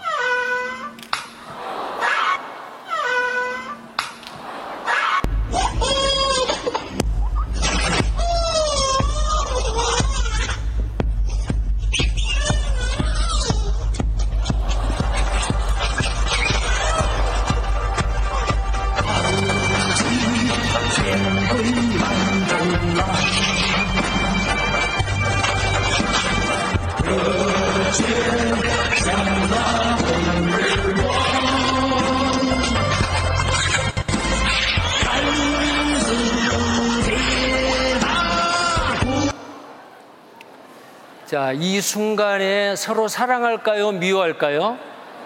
미워하죠. 벌써 이 나이에 살인죄를 짓고 있어요. 형제를 미워하는 자마다 살인하는 자라 영생이 그 속에 거하지 않는다. 자, 어른이 되면은 전쟁을 나라와 나라 전쟁하지 않아요. 자, 이걸 보고 저는 어, 푸틴하고 제렌스키 생각이 나요. 러시아하고 우크라이나가 전쟁하는 거하고 다를 바가 뭐예요? 자, 이제, 이제 말을 좀 하게 되면은요, 치고받고는 안 해도 말로 싸워요. 자, 이게 이 두 남, 그 자매가 같은 부모님 밑에서 태어난 두 살 차이의 그 언니 동생이에요. 한번 보세요.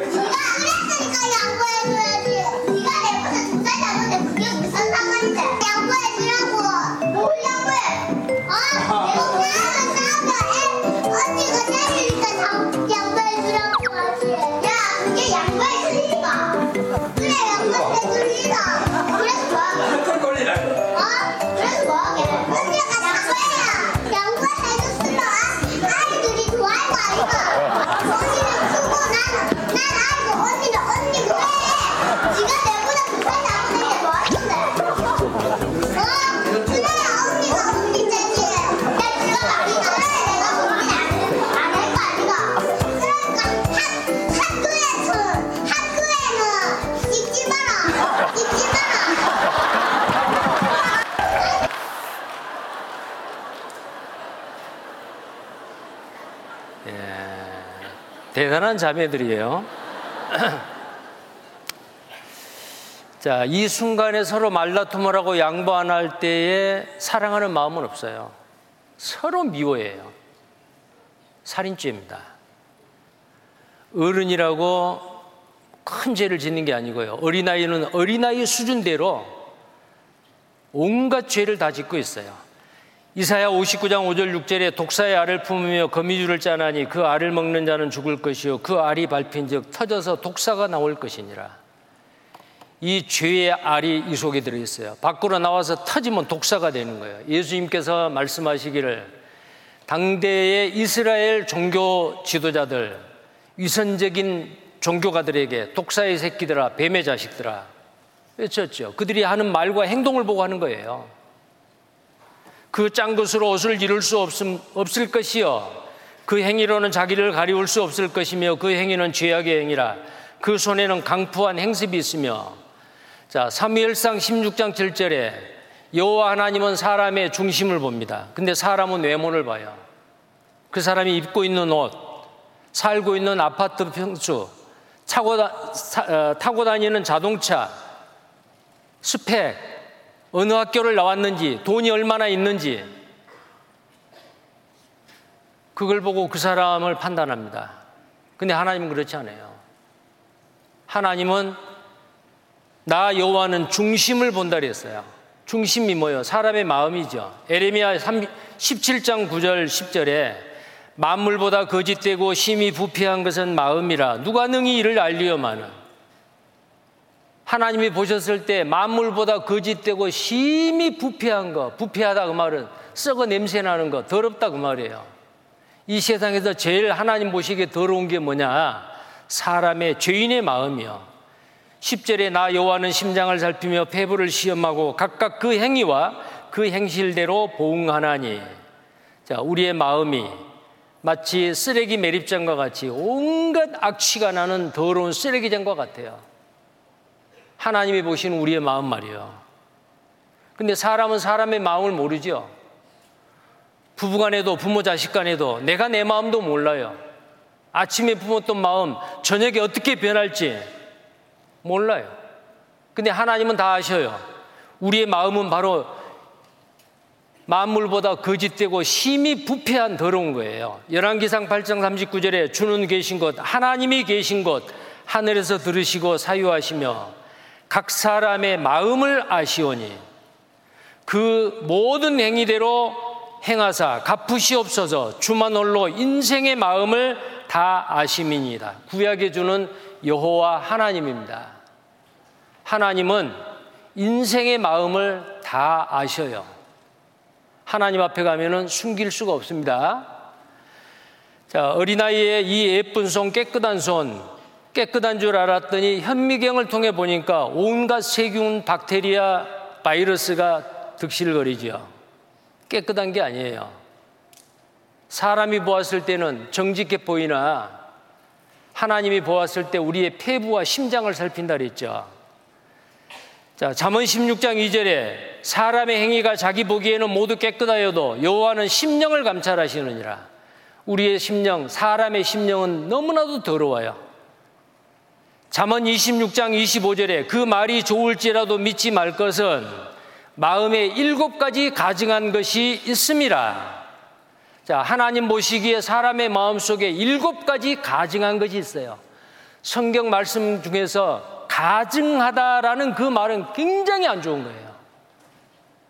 하나님이 보았을 때 혐오감을 주고 차마 볼 수 없어도 외면하고 자, 이 가증한 마음을 가지고 천국에 출입 금지입니다. 이런 마음을 가지고는 못 가요. 자, 우리 마음 속에 일곱 가지 가증한 것, 짐승과 같은 마음이 있어요. 자, 사람의 마음 속에 일곱 가지 가증한 마음입니다.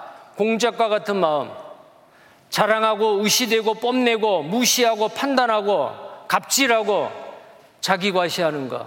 여러분 지금까지 사시면서 한 번이라도 다른 사람한테 없는 것 내가 가지고 있는 거 자랑해 본 적 없어요? 그게 교만한 마음이거든요. 교만은 마귀의 마음입니다. 잠언 6장 17 어, 보면은 여호와 하나님의 미워하시는 거 6, 7가지니 첫째는 교만한 눈이 어렸어요. 왜 아름다운 천사 루시퍼가 그 사탄 마귀가 된 줄 아십니까? 교만이요. 하나님과 겨루어 이기려고 했어요. 교만한 마음이 들어갔어요. 결국은 아름다운 천사 루시퍼가 사탄 마귀가 된 게 교만 때문에 그렇습니다. 왜 구원을 못 받습니까? 마음이 높아요. 교만해요. 물은 높은 데서 낮은 데로 오릅니다. 하나님이 우리를 구원하시는데 은혜로 구원을 해줘요. 그저 공짜로. 근데 그 하나님의 은혜는 마음이 낮은 사람, 겸손한 사람에게 하나님의 은혜가 부어져요. 지금 이 말씀을 듣고 있는 사람, 이 공작과 같은 교만한 마음 버리셔야 돼요. 두 번째, 우리 마음속에 가증한 것, 염수와 같은 마음이요. 고집이 세요. 음란해요. 로마서 2장 4절에 회개치 아니한 마음과 내 고집을 인하여 의로우신 심판 판단이 나타난 그날의 이 말 하나님의 진노를 내게 쌓는도다. 왜 지옥 갑니까? 고집 때문에요. 고집. 자기 생각을 버리지 못해요. 이사야 55장 7절 8절에 보면은 아기는 그 생각을 버리라.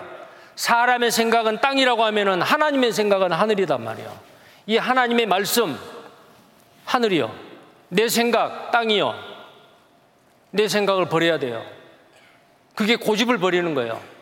근데 염소는 고집이세요. 그리고 음탕해요. 그 다음에 돼지지요. 돼지는 욕심이 많고 미련하고 더러운 걸 좋아합니다. 욕심이 잉태한 적 죄를 낳고 죄가 장상한 적 사망을 낳느니라. 10계명의 제일 마지막 계명이 탐심이요. 왜 살인합니까? 왜 부모에게 효도 못합니까? 왜 도적질합니까? 왜 간음합니까? 탐심 때문에 그래요. 욕심 때문에요. 거북이는 게으르고 기회주의자이고 변명과 핑계를 잘 대요. 솔직하게 인정하면 얼마나 좋아요. 다른 사람 핑계해요. 이런 가증한 마음이 우리 사람 속에 있어요. 개구리, 수근수근, 비방, 능욕, 험담, 술 취함. 그 대표예요. 그 상징이에요. 뱀은요, 사탄 마귀가 뱀 속에 들어가서 하와를 유혹해서 타락하게 만들었잖아요. 독이 있어요. 간사해요. 거짓말을 합니다. 사기합니다. 하나님과 사람 사이를 이간, 사람과 사이 사이를 이간시키는 그 더러운 뱀과 같은 죄성이 사람의 마음속에 있다고 말이에요. 호랑이 싸납고 악독하고 화를 잘 내고 폭언하고 다른 사람한테 상처 줘요. 자, 이 일곱 가지 가증한 이 마음이 누구 마음이냐? 각자 나의 마음입니다. 이 죄성을 어느 장소에서 어느 때에 누구와 만났을 때 악한 마귀는 내 죄성을 충동질해서 죄짓게 만들어요. 그리고 마귀는 박수쳐요. 사탄 마귀는 사람이 죄 짓는 거 좋아해요. 하나님은 사람이 죄 짓는 거 싫어해요. 그 죄를 다 기록해 놓아요. 반드시 심판해요. 이 죄값을 어떻게 해야 돼요? 죄값 갚아줘야 돼요. 자, 죄는 생각과 말과 행동으로 나타나죠. 내 속에 있는 죄성이 밖으로 나타나는 거거든요.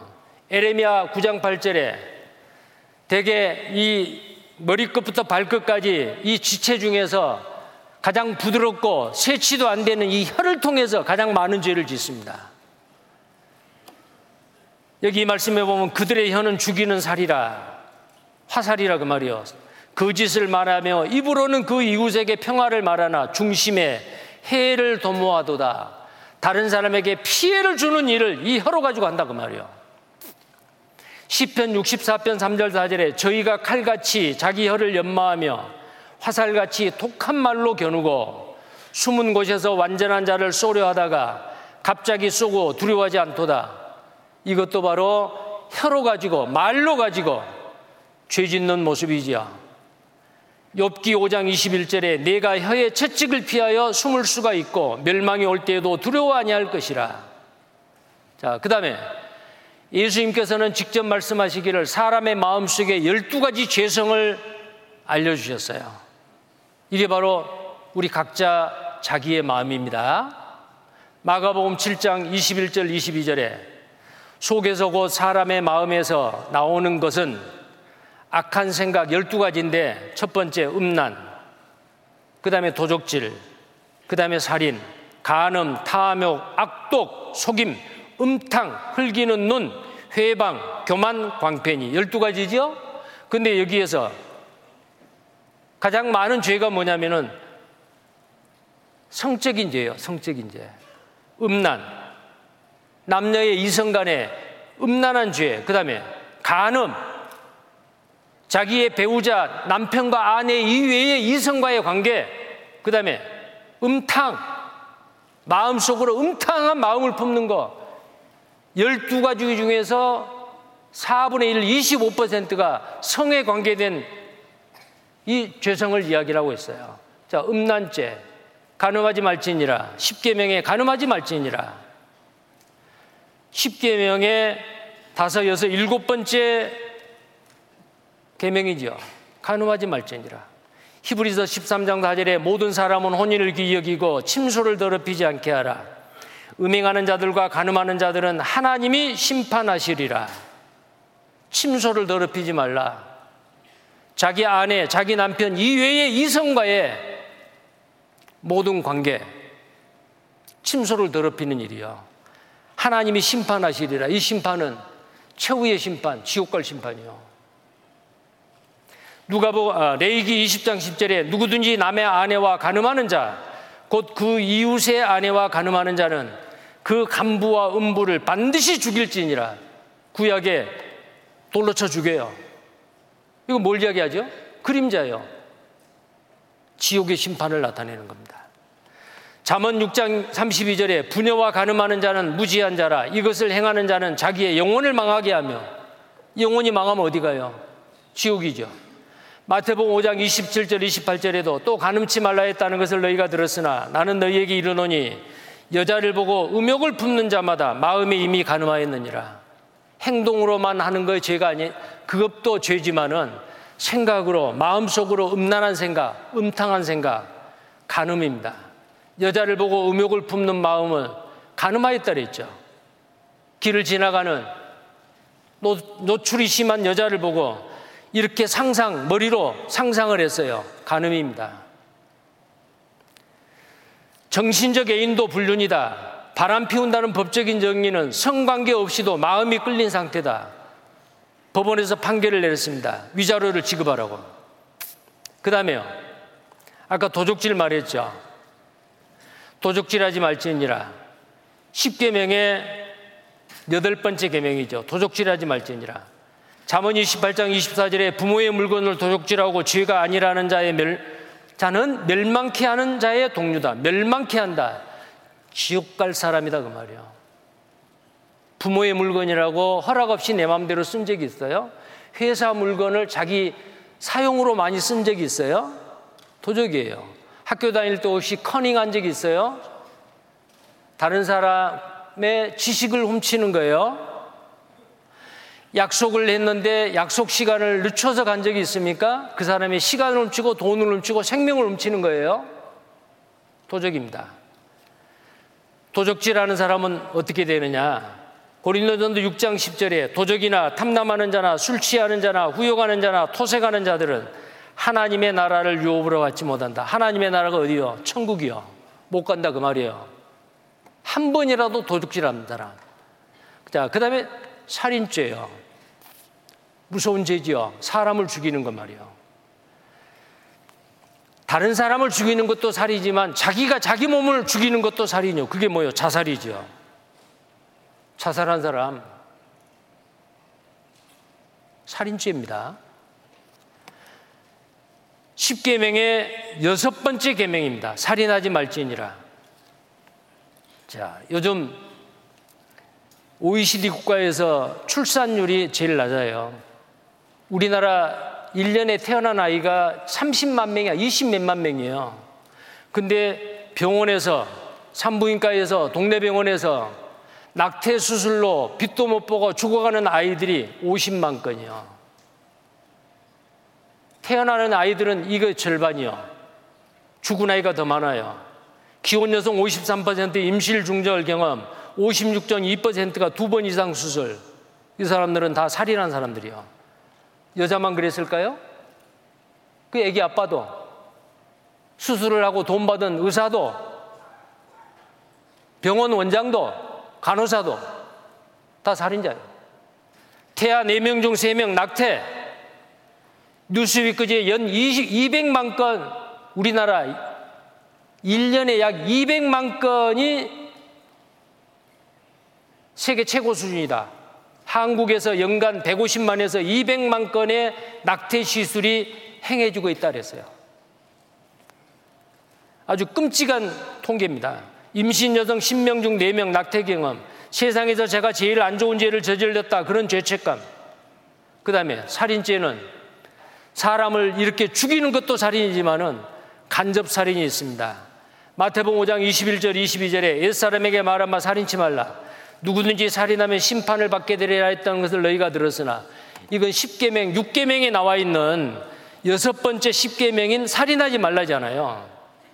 그런데 예수님은 이 살인죄에 대한 정의를 이렇게 말하고 있습니다. 나는 예수님은 그 말이요. 너희에게 이르노니 형제에게 노하는 자마다 노하는 게 뭐예요? 앵거, 화를 내는 거예요. 여러분 다른 사람한테 화낸 적 있어요? 한 번이라도? 살인이에요. 심판을 받게 되고 형제를 대하여 라가라는 자, 라가는 유대인들이 지금도 하는 욕이에요. 뜻은 뭐냐? 골빈 사람이라는 뜻이에요. 머리가 비어 있다. 그리고 공에 잡히게 되고 미련한 놈이라는 자는 지옥불에 들어가게 되리라. 살인죄를 짓는 사람들이 받을 벌을 이런 사람들이 똑같이 받아요. 다른 사람한테 화를 냈어요. 욕을 했어요. 미련한 놈이라고 인격 모독했어요. 왜 살이니까요? 당한 사람은 스트레스 받죠. 스트레스를 받으면은 그 사람의 세포가 서서히 죽어갑니다. 자, 화를 낼 때는 몸 안에서 독소가 만들어진다. 만일 한 사람이 한 시간 동안 계속 화를 낸다면 80명을 죽일 정도의 독소가 만들어진다. 하버드대 하버드 의과대학의 신경정신과 교수예요. 엘머 게이츠 박사. 실험을 한 겁니다. 스트레스가 세포를 서서히 죽인다. 살인 부르는 말 한마디, 당신 키 작아 창피. 그렇게 말했는데 외출 갔다가 돌아오는 길에 자기 아내 그 말했다고 죽였어요. 말 때문에 살인 사건이 일어난 거죠. 이 사람 여러분 아시죠? 자, 이 사람요, 알 거예요. 탈옥을 몇 번 시도했고, 탈옥해서 또 잡히고 그랬죠. 지금 나를 잡으려고 군대까지 동원하고 엄청난 돈을 쓰는데, 나 같은 놈이 태어나지 않는 방법이 있다. 내가 초등학교 선생님이, 초등학교 때 선생님이 너 착한 놈이다. 하고 머리 한 번만 쓸어 주었으면 여기까지 안 왔을 거다. 5학년 때 선생님이 새끼야, 돈 안 가져왔는데 뭐하러 학교 와? 빨리 꺼져. 하고 소리쳤는데 그때부터 마음속에 악마가 생겼다. 예, 어머니 뱃속에서부터 있는 거예요. 근데 그것이 밖으로 나오게 된 것이 바로 뭐냐면은 초등학교 5학년 때 담임 선생님의 언어 폭력으로 인해서 증오감이 밖으로 나왔다 그 말이에요. 무심코 내뱉은 한마디 주먹보다 더 큰 상처를 준다. 우리는 말로 얼마나 많은 사람을 죽입니까? 언어폭력, 혀가 칼보다 날카롭다. 말로 다른 사람의 상처를 주는 것은 다른 사람의 마음에 비수를 찌르는 거예요. 자기 자녀한테 언어폭력, 자기 아내한테, 부부간에 야고보서 3장 6절 8절에 혀는 곧 불이요 불의의 세계라 혀는 능히 길들일 사람이 없나니 쉬지 아니하는 악이요 죽이는 독이 가득한 것이라. 우리는 이 세치 안 되는 혀로 얼마나 많은 죄를 짓는지, 우리는 그 혀로 짓는 죄, 입으로 짓는 죄, 잊어버린 게 더 많아요. 근데 그 상처받은 사람이 있지 않습니다. 불의 혀요. 로마서 3장 13절 14절에 저희 목구멍은 열린 무덤이요. 그 혀로는 속임을 베풀며 그 입술에는 독사의 독이 있고 그 입에는 저주와 악독이 가득하고 자, 이 말이 상대를 죽인다는 거.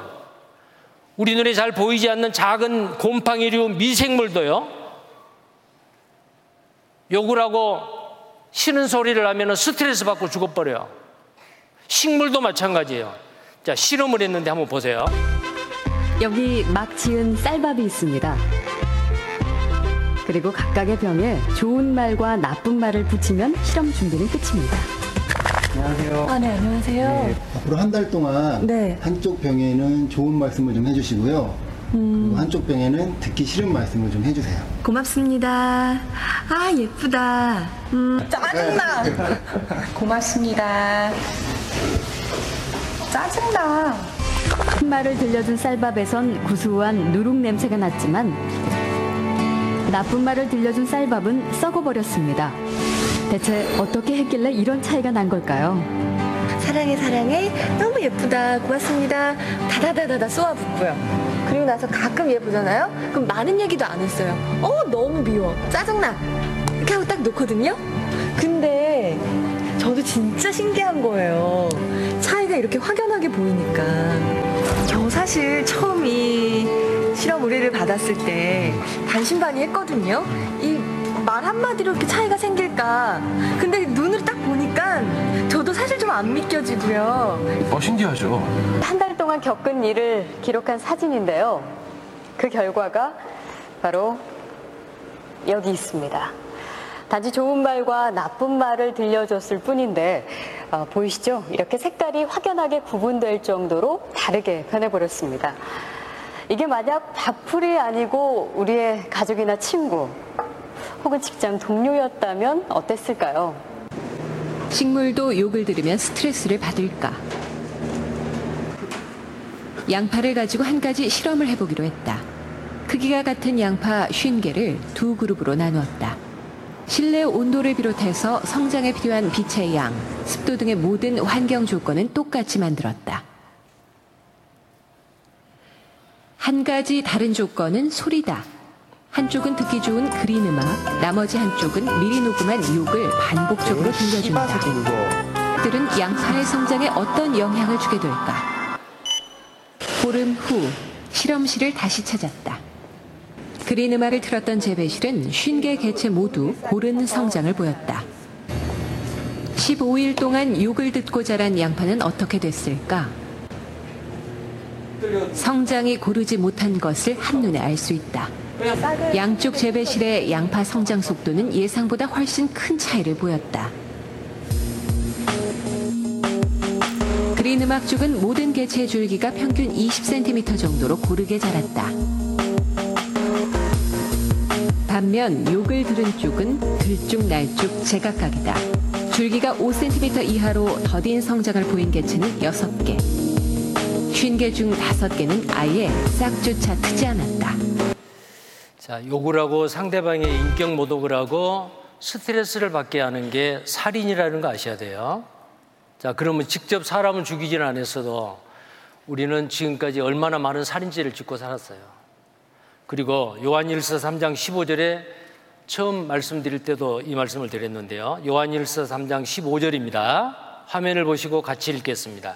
그 형제를 미워하는 자마다 살인하는 자니 살인하는 자마다 영생이 그 속에 거하지 아니하는 것을 너희가 아는 바라. 자, 다른 사람을 미워하는 것은 무슨 죄라고요? 살인죄예요. 혹시 다른 사람 미워해 본 적이 있어요? 조용하네요. 미워해 본 적이 없나 봐요. 나는 지금까지 태어나서 한 번도 다른 사람 미워해 본 적 없어요. 라는 사람 손 들어 보세요. 없네요. 만약에 있다고 손들면은 그 사람은 거짓말하는 죄가 더 포함이 돼요. 자, 로마서 1장 28절에서 32절까지는 21가지의 죄에 대해서 이야기를 하는데요.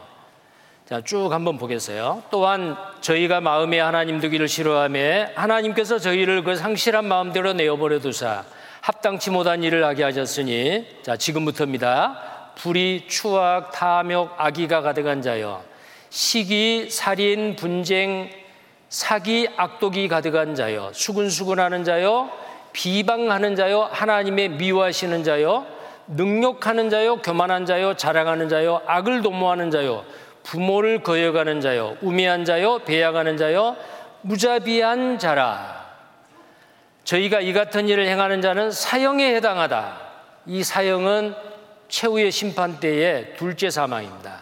하나님의 정하심을 알고도 자기들만 행할 뿐 아니라 또한 그 일을 행하는 자를 옳다 하느니라. 자, 그 중에서 여기입니다. 부모를 거역한다. 10계명에 5개, 어, 다섯 번째 계명이 내 부모를 공경하라. 그리하면 땅에서 잘 되고 장수하리라. 축복이 약속되어 있는 유일한 10계명입니다. 근데 부모를 거역해요. 부모에게 불효한다 그 말이에요. 보십시오. 출애기 20장 12절에 내 부모를 공경하라 그리하면 너의 하나님 나 여호와가 내게 준 땅에서 내 생명이 길리라. 축복이 약속돼 있죠. 부모를 공경하라. 무너지는 가정 깊어가는 한국병 부모님요 나 살기도 빠듯해요. 천원 타려고 며느리 눈치 살펴야 하나.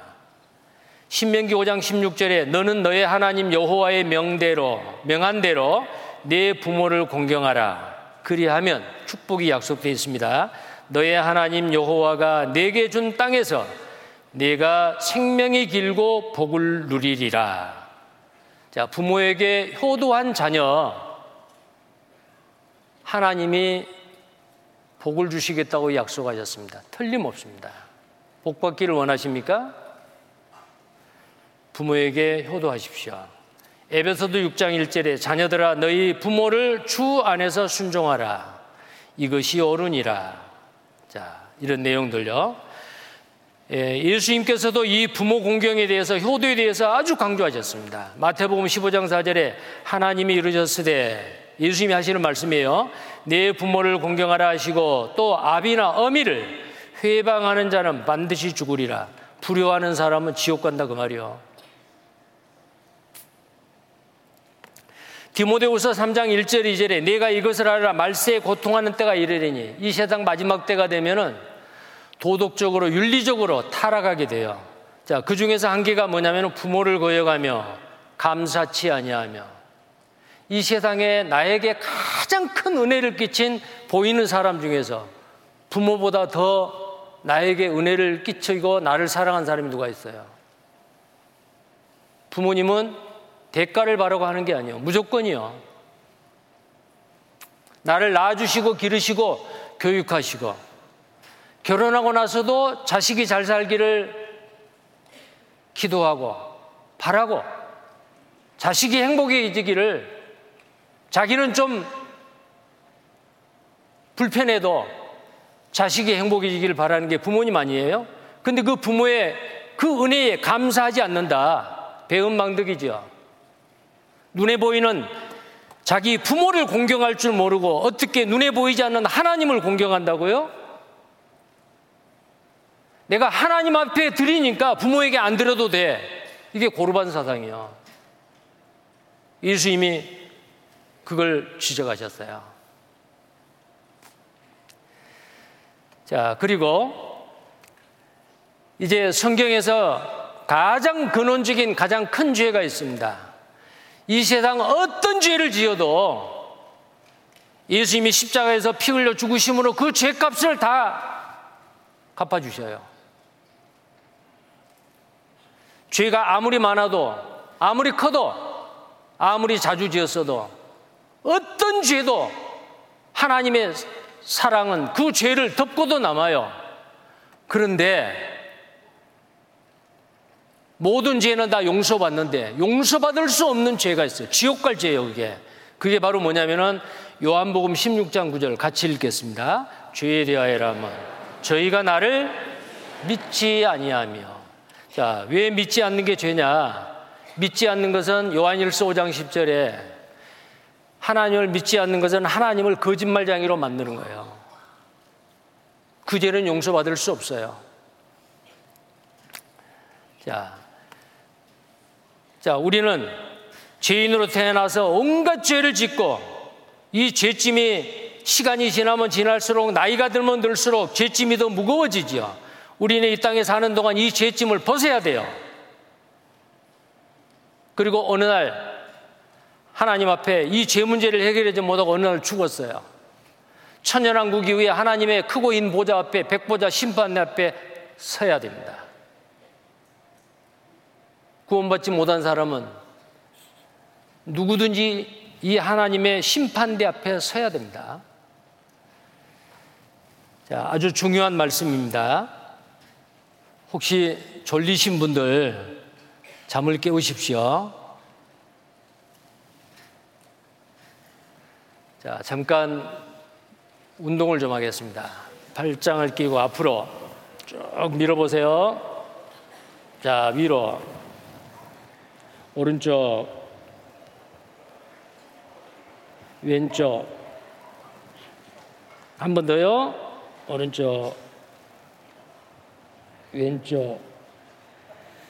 자, 위로 쭉 한번 팔을 뻗어 보세요. 위로. 예, 됐습니다. 그리고 어깨에 팔 올리고, 손 올리고, 앞으로 세 번. 크게 원을 그리면서요. 두 번, 뒤로 세 번.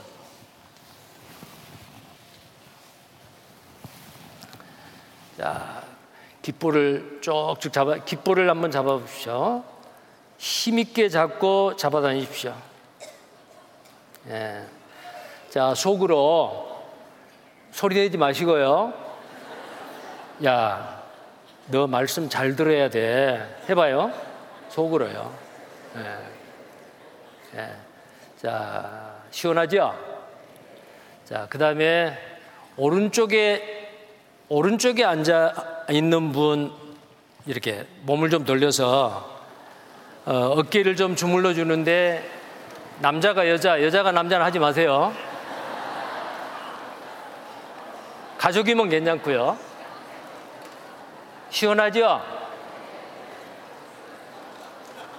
예, 됐습니다.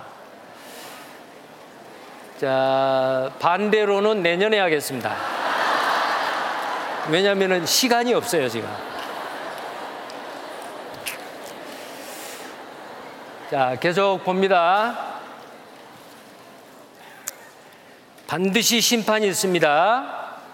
한 번 죽는 것은 사람에게 정하신 것이요, 그 후에는 심판이 있으리니. 어, 하나님의 심판대 앞에 구원받지 못한 사람은 심판대에 섭니다. 그러나 믿고 구원함을 받은 사람은 하나님의 심판이 없어요. 그리스도의 시상대 앞에는 서요. 그러나 하나님의 크고 인 보좌 앞에 지옥 가서 어떤 벌을 받을 거에 대한 지옥의 심판이 없기 때문에 최후의 심판에 구원받은 사람은 없어요. 자, 근데 그 심판은 하나님의 법에 따라서 심판을 받아요. 그 하나님의 법이 뭐냐면은 이 성경에 기록되어 있는 율법이에요. 하나님의 법. 이 세상의 법으로 심판받지 않습니다. 자, 이 심판의 차이가 세상 법과 하나님 앞에서의 그 천국 법은 다릅니다. 하나님의 법하고 세상 법. 보세요. 세상의 법은 그 법을 어기면은 감옥에 가거나 벌금을 물거나 하지요. 근데 하나님의 법을 범했을 때에 그 죄값을 갖지 못하고 그 죄를 그대로 가지고 하나님 앞에 서게 되면은 그 사람은 지옥에 가야 돼요. 그리고 이 세상 법 중에 법은 나라에 따라서 시대별로 달라요. 자, 각 나라의 아주 그 어, 법이 얼마나 다른가 보세요. 미국의 하와이는 보행 중 스마트폰 금지 벌금 15에서 95달러래요. 우리나라에서 뭐 걸어다니면서 휴대폰 본다고 벌금 안 물지요. 싱가포르에서는 껌 씹으면 안 돼요. 벌금 약 80만 원이요. 베네수엘라는 공항에서 숨 쉬려면 호흡세를 내세요. 세금 20달러래요. 미국 플로리다 주에서는 공공장소 방귀 금지법이 있는데 목요일 날 저녁 6시에서 12시까지래요. 자, 태평양의 사모아 섬에서는 아내의 생일을 잊으면 범죄, 하룻밤 감옥에 간대요. 스위스에서는 밤 10, 시 이후에 변기에 물을 내리면 불법이에요. 남자 서서 소변 금지, 층간 소음 때문에요. 자, 세상의 법, 세상은 이런 법이 있어요. 자, 세계 각국에 음주운전 형벌이 있는데 엘살바도르라는 나라는 음주운전을 해서 초범이건 재범이건 총사령이요. 엄하죠? 음주운전이 없, 없는 나라요. 불가리아는 초범은 훈방, 재범은 교수형으로 사형을 시킨대요. 터키는 튀르키예지요.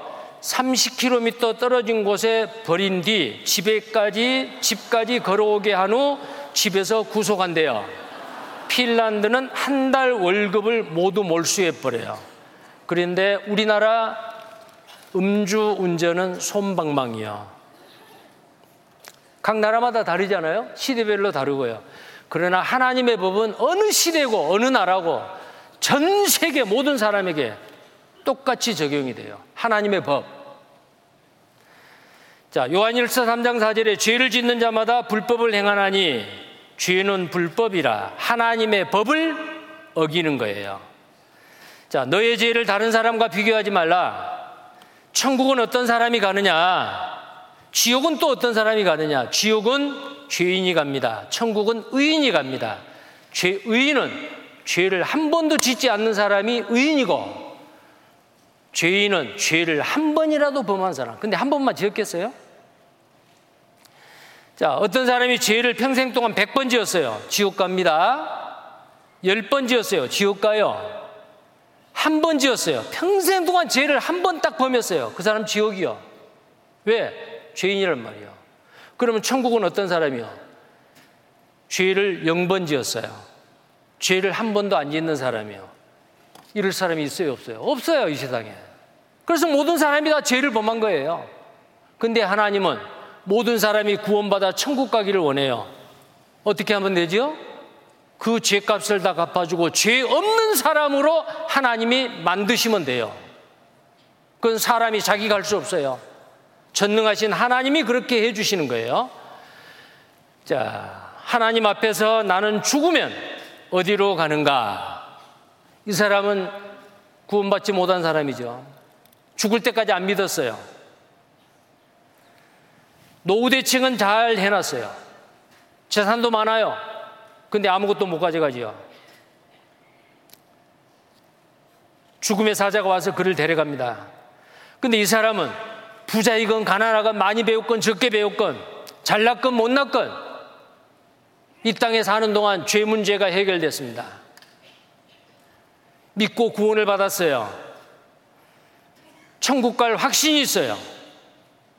거듭났습니다. 죽은 영이 살아났습니다. 죽는 순간에 천사가 그 영혼을 모시고 갑니다. 낙원으로 데리고 가요. 죽음 이후에는 반드시 심판이 있습니다. 영원한 천국. 자, 방금 그 사람이죠. 거듭난 사람이에요. 하나님께서 구원받은 사람을 위해서 예비해 놓으신 그 천국. 성경의 천국에 대해서 요한계시록 21장과 22장에 자세하게 말하고 있어요. 이 땅에서 구원받고 나서 고난받고 환난받고 예수님을 전하고 복음을 위해서 살다가 땀 흘리고 눈물 흘리는 사람 예수님이 닦아주셔요.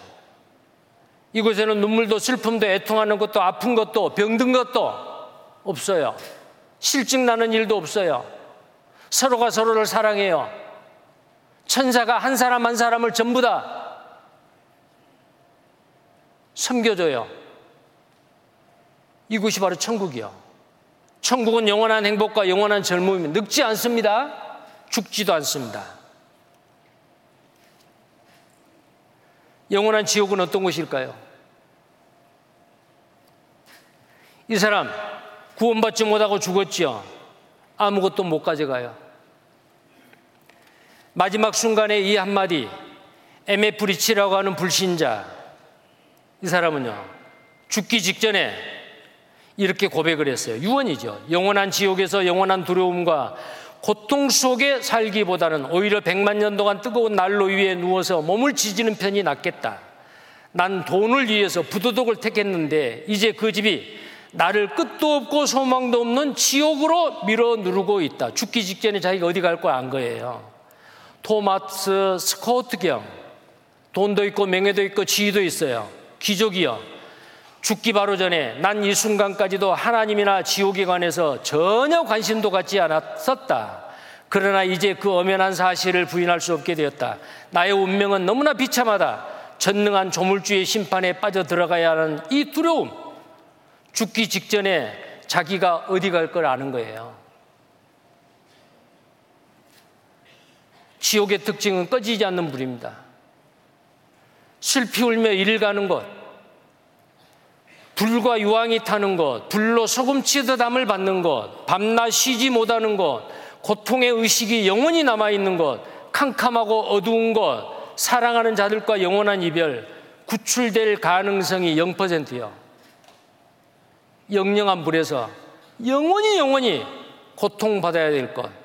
지옥은 누구보다도 예수님이 가장 많이 말씀하셨어요. 없는 지옥 괜히 겁주려고 하는 게 아니에요. 여기에 한스 멜링이라는 화가가 15세기에 그린 그림이에요. 지옥에 대한 그림이죠. 내가 불행하면은 다른 사람도 불행하게 해요. 내가 행복하면 다른 사람을 행복하게 해줄 수 있어요. 지옥에 간 사람, 행복한 사람 아무도 없어요. 지옥은 마귀와 그를 따르는 사자들을 위하여 예비한 영영한 불인데 마귀가 들어가요. 왜 마귀가 가는 곳에 사람이 가느냐? 하나님을 믿지 아니하고 마귀 말을 듣고 죄를 짓고 살아, 살았기 때문에 마귀가 가는 지옥에 보내줘요. 마귀가 이 땅에서 죄를 짓게 할 뿐만 아니고 지옥에서도 계속해서 사람을 괴롭힐겠지요. 서로가 서로를 증오합니다. 사랑은 머리 털 것만큼도 없어요. 이해도 없고 용서도 없고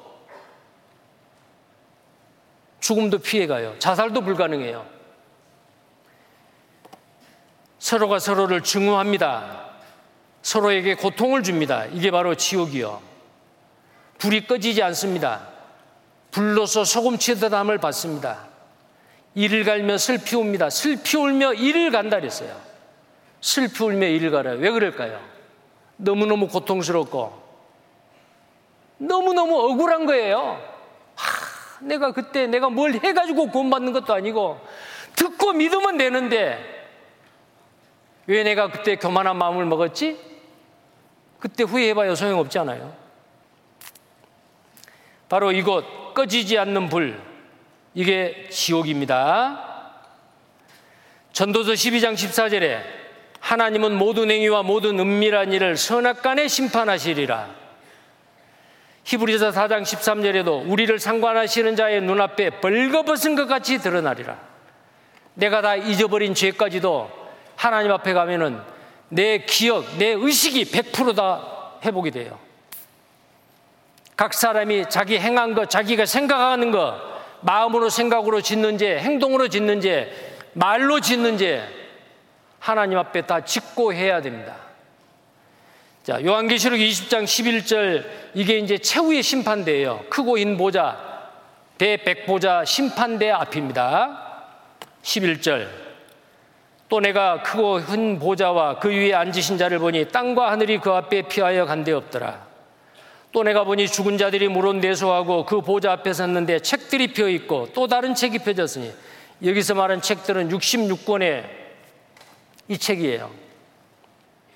책들이죠. 여기에 많은 십계명이 있고 율법이 있고 복음이 있어요. 믿는 자는 영생을 얻는다. 믿지 않는 자는 영원한 멸망이고 심판이 있다. 복음을 믿지 않았어요. 하나님의 말씀을 거절했어요.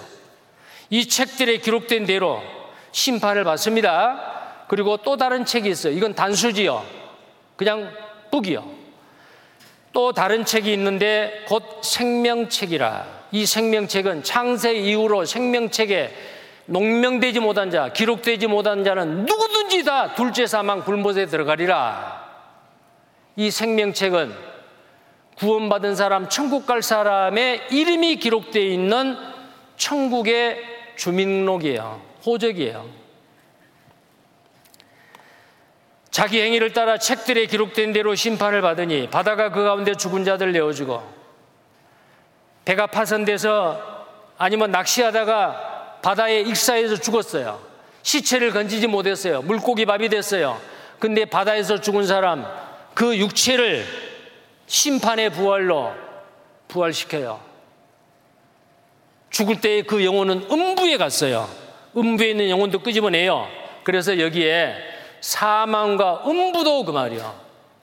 바다에 빠져 죽은 사람, 자연사한 사람, 화장한 사람, 무덤에 묻힌 사람, 어떤 모습으로 장례가 치러졌건 안 치러졌건 구원받지 못하고 죽은 사람의 그 육체를 지옥에서 영원히 살 몸으로 부활시킵니다. 이게 심판의 부활이요.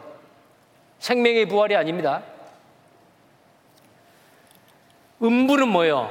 구원받지 못한 사람의 죽은 영이 가서 고통받고 대기하고 있는 곳이에요. 누가복음 16장에 부자와 거지 나사로, 거지는 낙원에 가 있고 나사로는 부자는 음부에서 고통 가운데 있어요. 나사로의 손끝에 물을 찍어서 내 혀를 서늘하게 하소서. 내가 고민하나이다. 그 고민이 고통이요. 육체와 영혼을 끄집어내서 하나님 앞에 세워요.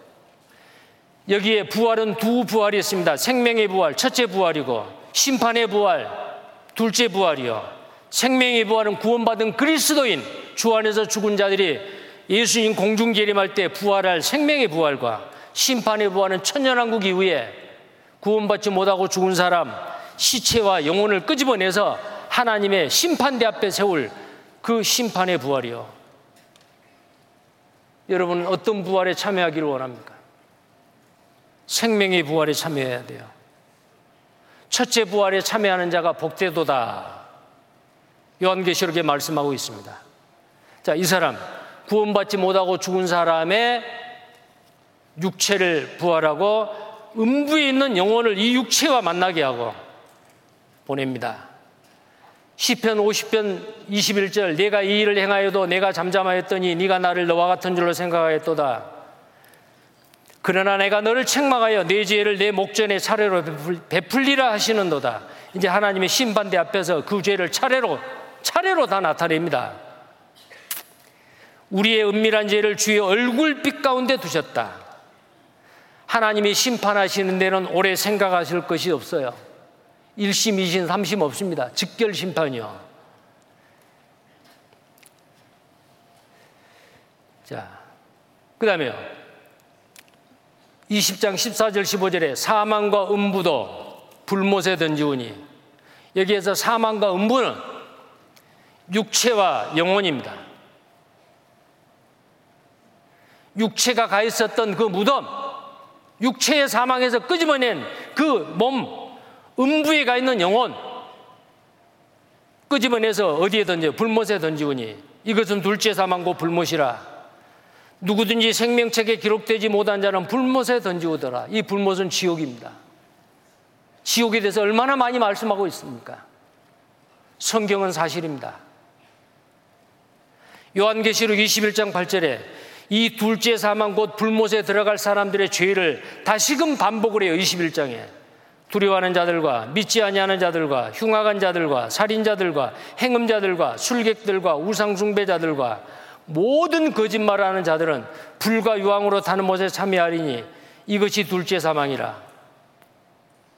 여기에 지옥에 들어갈 사람들의 죄가 여러 가지가 있는데 여기에 두려워하는 어 이상하다. 두려워하는 사람이 왜 지옥까지? 그렇게 생각하겠죠. 나머지 뭐 믿지 않는 사람, 흉악한 자, 살인자, 행음자, 술객, 우상숭배, 모든 거짓말 다 죄지않아요. 근데 두려워한다? 두려운데 왜 지옥까지? 그렇게 생각하실 거예요.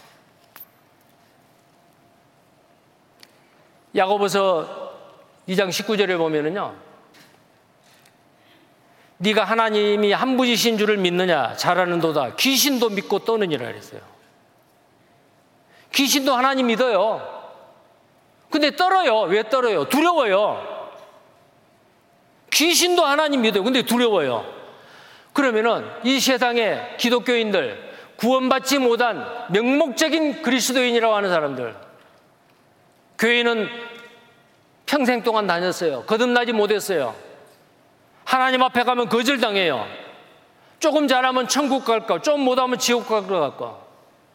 하나님을 믿으니까 두려운 마음이 생겨요. 그 사람 지옥입니다.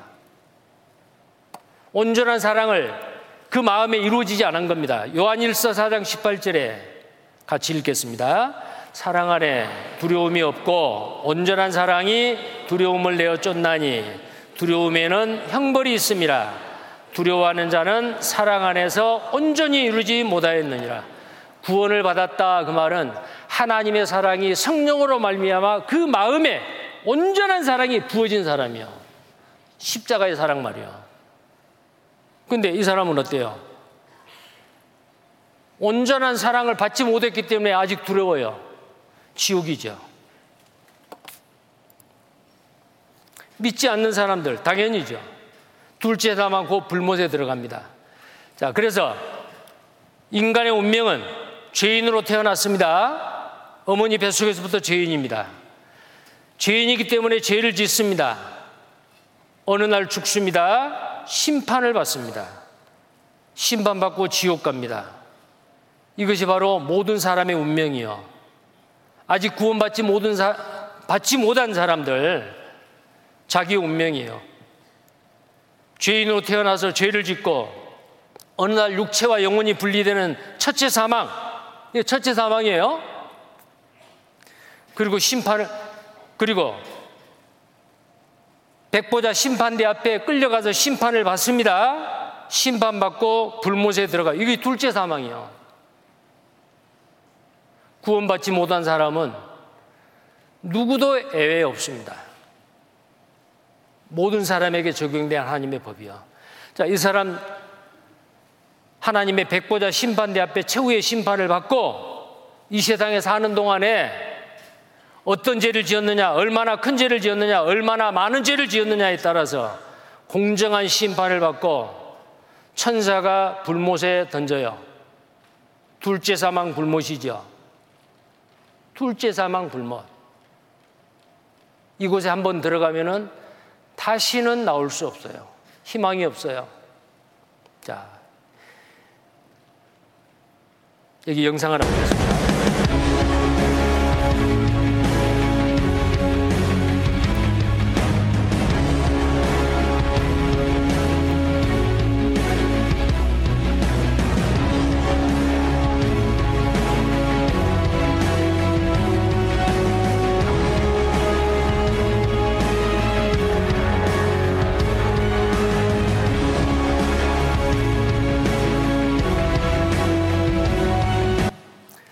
방금 자막에 둘째 사망 불못이라고 돼 있었죠. 자, 둘째 사망 불못, 희망이 없는 것, 세세토록 고통받는 것, 밤낮 힘을 얻지 못하는 것, 슬피 울며 이를 가는 것입니다. 지옥 갈 사람. 자, 그 지옥은 영원한 불입니다. 아까 지옥에 대해서 말씀드렸죠. 근데 예수님께서 누구보다도 지옥에 대해서 더 많이 말씀하고 있는데 마가복음 9장 43절에 네 손이 범죄케 하거든 손을 찍어버리라. 불구자로 천국 가는 것이 두 손을 가지고 지옥 가는 것보다 낫다. 지옥 꺼지지 않는 불에 들어가는 것보다는 낫다. 혹시 죄를 지으면 손 잘라라. 또 45절에 네 발이 너를 범죄케 하거든 찍어버리라. 절뚝발이로 영생에 들어가는 것이 두 발을 가지고 지옥에 던지는 것보다 나으니라. 그 다음에 내 눈이 너를 범죄케 하거든 빼버리라. 한 눈으로 하나님 나라에 들어가는 것이 두 눈을 가지고 지옥에 던지는 것보다 나으니라. 여기에 아까는 영생이라 했는데 하나님의 나라를 했죠. 그 영생이 뭐요? 하나님의 나라 천국이에요. 자, 그러면 죄를, 손이 죄를 지었기는 손 자르고, 발이 죄를 지었으면 발 자르고, 눈 죄 지었으면 눈을 빼고, 그러면 천국 갈까요?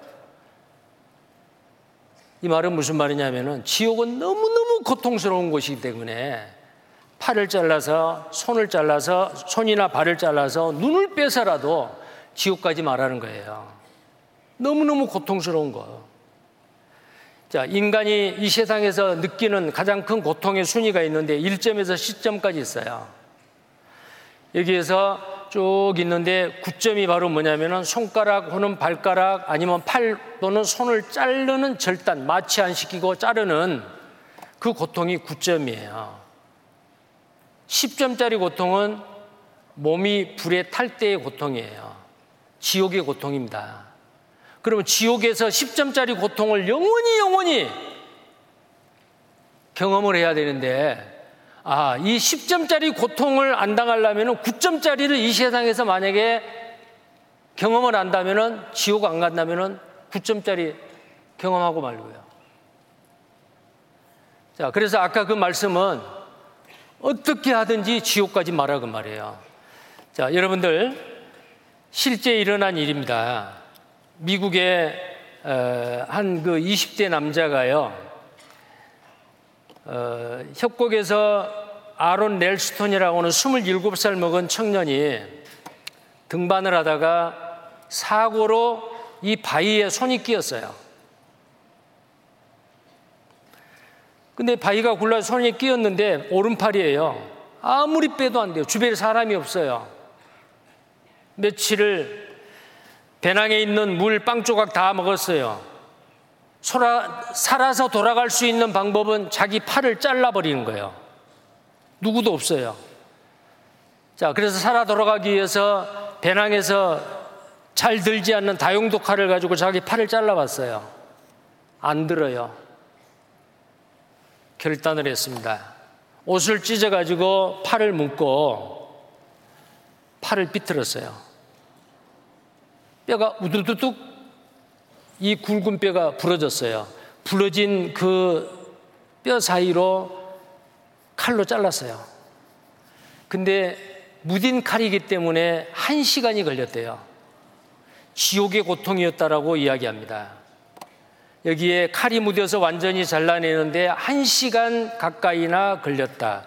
지옥의 통증이, 지옥 같은 통증이 엄습했지만 그는 주저앉을 여유도 없었다.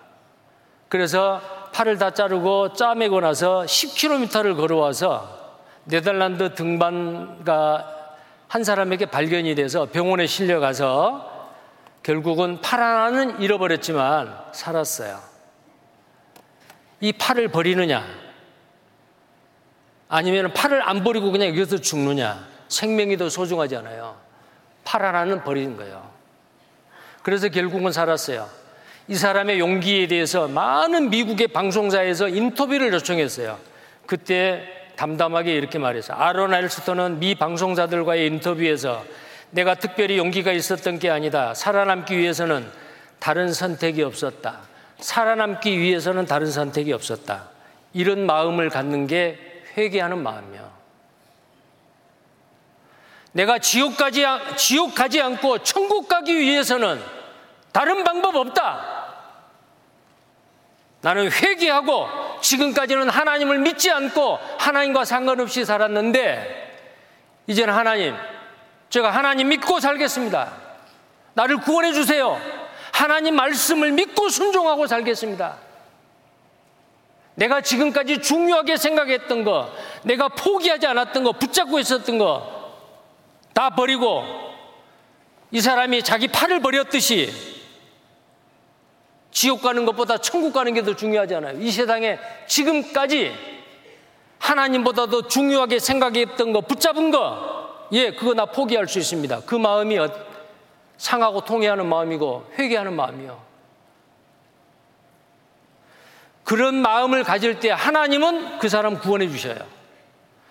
마태복음 10장 28절에 몸은 죽여도 영혼은 능히 지옥 어, 능히 죽이지 못하는 자들을 두려워하지 말고 오직 몸과 영혼을 능히 지옥에 멸하시는 자를 두려워하라. 지옥은 몸만 가는 것도 아니고 영혼만 가는 것도 아니요. 몸과 영혼을 지옥에 멸하시는 자 그분이 누구요? 하나님이세요. 근데 하나님은 지옥과 운명에 처해 있는 나를 구원해서 천국에 데려가려고 해요. 네 교회 열심히 다녀라, 착한 일 많이 해라, 헌금 많이 바쳐라. 그거 요구하지 않아요. 회개하고 복음을 믿으라고 말이요. 예, 하나님. 그렇다면 저 믿겠습니다. 도와주세요. 그게 회개하는 마음이에요. 자,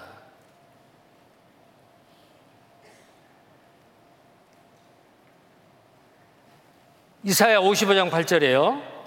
여호와의 말씀에 내 생각은 너희 생각과 다르며 내 길은 너희 길과 달라서 그래서 우리는 이 세상의 모든 종교는 자기가 노력하고 선한 일을 많이 하고 봉사활동 많이 해서 좋은 곳에 간다라고 생각하는 게 이게 바로 사탄 마귀가 부추기는 이 세상 종교예요. 기독교는 종교가 아닙니다. 인간이 할 수 없는 일을 전능하신 하나님이 내려와서 지옥 갈 수밖에 없는 운명에 처해 있는 우리를 그냥 구원해 주시는 거예요. 어떤 사람? 회개하는 사람. 하나님은 구원받기를 원하는데 내가 구원받기를 원하지 않는다. 하나님도 할 수 없어요. 자, 근데 많은 사람들이 이렇게 생각해요. 아, 그래도 내가 뭔가를 좀 해야지. 이제는 앞으로 천국 가기 위해서 뭔가 좀 해야겠구나. 자, 그래서 자기가 노력하고 선한 일을 하려고 해요. 이게 인간의 의예요. 엽기 14장 4절에 누가 깨끗한 것을 더러운 것 가운데서 낼수 있으리까 하나도 없나이다. 깨끗한 것은 깨끗한 곳에서 나와요. 만물보다 거짓되고 힘이 부패한 죄성을 가진 이 마음에서 뭐가 나와요? 더러운 것밖에 나올 거 없어요. 욥기 15장 14절 16절에 사람이 무엇이 간데 깨끗하겠느냐? 깨끗하지 못하다. 여인에게서 난 자가 무엇이 간데 의롭겠느냐? 의롭지 못하다 그 말이요. 15절에 악을 짓기를 물마심 같이 하는 가증하고 부패한 사람이겠느냐? 하나님 보시기에 정말 더럽습니다. 더러운 죄인이요. 그런데 그 더러운 죄인이 아무리 착한 일 많이 해도 하나님 보시기에는 그거 더러운 옷이에요. 보세요. 이사야 64장 6절에 대저 우리는 다 부정한 자 같아서 우리의 의는 다 더러운 옷 같으며 우리의 의란 말은 뭔 말이에요? 구원받지 못한 이 세상 사람이 좋은 데 가기 위해서 하나님 앞에 인정받기 위해서 착한 일하고 남을 도와주고 봉사활동하고 그게 바로 인간의 노력이요. 그것은 하나님 보시기에 천국 가는데 하나도 도움이 안 돼요. 더러운 옷이에요. 죄를 범하고 나서 무화과 잎사귀로 부끄러운 수치를 가렸던 아담 하와가 입었던 무화과 잎사귀 옷하고 마찬가지예요. 욥기 25장 4절 6절에 그런즉 하나님 앞에서 사람이 어찌 의롭다며 의롭지 못하다 그 말이죠. 분유에게서 난 자가 어찌 깨끗하다 하랴 깨끗이 못하다. 하나님의 눈에는 달이라도 명랑치 못하고 별도 깨끗이 못하거든. 하물며 벌레인 사람 구덕인 인생이래야. 하나님이 죄인인 사람을 보았을 때 구더기로 봐요. 벌레로 봐요.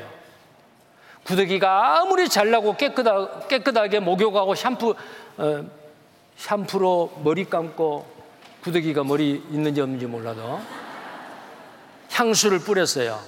자기들끼리는 잘난 구더기, 깨끗한 구더기. 그러나 사람이 보았을 때는 똑같아요. 도토리 키재기요. 우리는 더러운 죄인입니다. 구더기 같은 인생이요. 그러니까 인간의 노력과 선으로는 하나님 앞에 갈 수 없다 그 말이요. 어떤 사람은 아 그러니까 내가 교회 다니지요.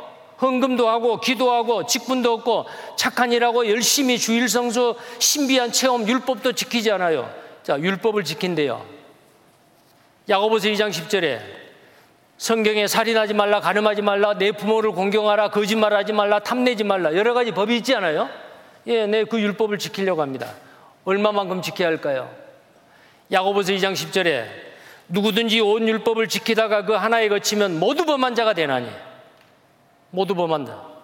한 개만 범해도 모두 범한 자가 돼요.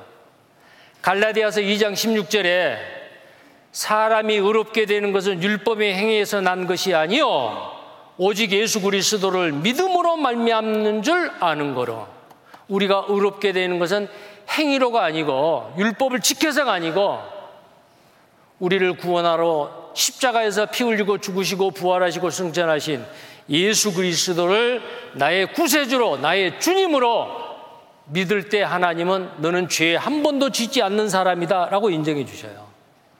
율법을 지켜서 되는 게 아니에요. 그리스도를 믿음으로써 의롭담을 얻으려 함이라 율법의 행위로서는 여기서부터 같이 읽겠습니다. 율법의 행위로서는 의롭담을 얻을 육체가 있느니라 없느니라 없느니라요. 율법 지켜가지고 안 돼요. 만약에 율법을 지키는 사람은 하나님이 좋아하는 게 아니에요. 그 사람 저주받아요. 갈라디아서 3장 10절에 무릇 율법의 행위에 속한 자들은 저주 아래 있나니 기록된 바 누구든지 율법책에 기록된 대로 온갖 일을 항상 행하지 않는 자는 저주 아래 있는 자라. 온갖 율법을 항상은 태어나서 죽을 때까지요. 근데 우리는 이미 지난 과거의 율법 다 범했어요. 앞으로 사는 동안에 율법을 지킬 수 있느냐? 못 지켜요. 그런데 어떤 사람은 아 그래도 지키는 데까지 지켜야지요. 못 지킵니다. 자, 한 가지만 범해도 지옥이에요. 여기에 10계명이 있네요. 어떤 사람이 10계명 10번부터 1번까지 다 지켜가지고 천국 가야겠다. 근데 노력을 합니다. 탐내지 말라. 탐심은 우상숭배라. 열 번째 계명 범했어요. 만약에 2번까지 지키고 1번 남았어도 다른 신을 두지 말라. 물론 사람으로 태어나서 10계명 한 가지를 태어나서 죽을 때까지 온전하게 지킨 사람 한 사람도 없어요. 다 범했어요. 한 가지라도 범해도 지옥에 떨어집니다. 그런데도 지키는 데다까지 지켜봐야죠. 그 사람 하나님 칭찬하는 게 아니에요. 갈라디아서 5장 4절에 율법 안에서 의롭담을 얻으려 하는 너희는 그리스도에게서 끊어지고 은혜에서 떨어진 자로다. 천국에 계신 그리스도 예수 주님이 계시는 그곳에서 끊어지고 떨어지면 지옥이죠. 자, 그러면 이게 율법을 왜 주셨을까 그 말이요. 율법에 문제가 있느냐 그 말이요. 근데 율법은 거룩하고 의롭고 선합니다. 보세요. 로마서 7장 12절 같이 읽겠습니다. 이로 보건대 율법도 거룩하며 계명도 거룩하며 의로우며 선하도다. 율법, 계명 거룩하고 의롭고 선하다. 하나님의 법이잖아요. 문제는 지킬 수 없는 사람에게 문제가 있어요. 그럼 왜 하나님이 지킬 수도 없는 율법을 주셨느냐? 나중에 구원을 받으면 지킬 수가 있어요. 로마서 3장 20절에 구원받기 전에 하나님께서 또 구원받은 이후에 하나님이 우리에게 이 율법을 주신 목적이 따로 있어요. 보세요. 로마서 3장 20절 같이 읽겠습니다. 그러므로 율법의 행위로 그의 앞에 의롭다 심을 얻을 육체가 없나니 율법으로는 죄를 깨달음이니라. 자, 거울은 내 얼굴이나 내 외모를 비춰주는 거예요. 근데 내 마음을, 내 양심을 비춰줄 수 있는 게 하나님의 말씀이에요. 율법은 바로 거울과 같아요.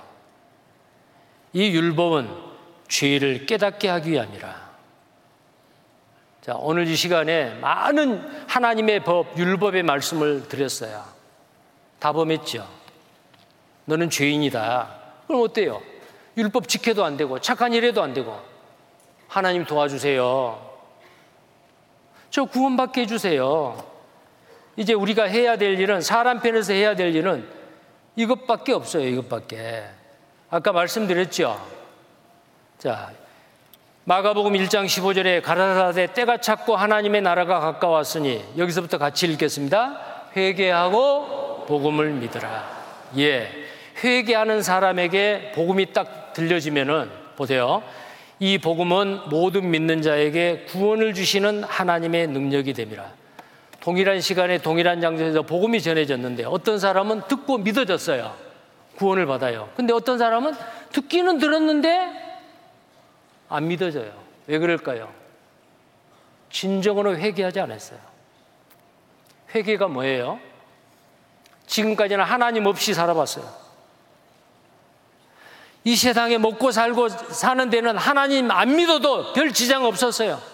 근데 이 말씀 앞에 나와서 듣고 보니까 아주 심각한 문제예요. 하나님, 제가 지금까지는 하나님 없이 살아왔네요. 하나님이 없다라고 하는 어리석은 생각 속에 파묻혀서 살았습니다. 이제는 하나님을 믿고 살겠습니다. 하나님 말씀대로 살겠습니다. 나를 구원해 주세요. 그게 회개라니까요. 지금까지는 하나님보다 더 중요한 거 붙잡고 있었어요. 예, 하나님, 이보다 더 중요한 게 내가 천국 가는 거고 내가 구원받는 건데요. 예, 그거 포기하겠습니다. 나를 구원만 해주세요. 바위에 팔이 끼었던 그 아론 렐스톤이라고 하는 27살 먹은 미국의 청년, 그때 당시에 만약에 이 팔을 포기 안 했으면 어때요? 그것도 죽어요.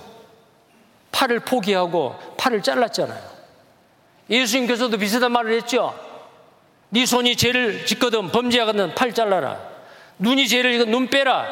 발이 죄를 짓거든 발을 잘라라. 불구자로 불구자로 영생에 하나님 나라에 들어가는 것이 온전한 몸으로 두 손, 두 발, 두 눈 다 가지고 지옥 가는 것보다 낫다고 말이요. 이 세상에 내가 중요하게 생각하는 거 많이 있어요. 근데 그보다 더 중요한 게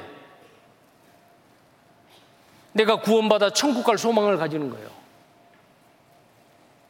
어제부터 지금까지 말씀을 잘 들으신 분은 뭐가 중요한지를 마음에 결단을 할 겁니다.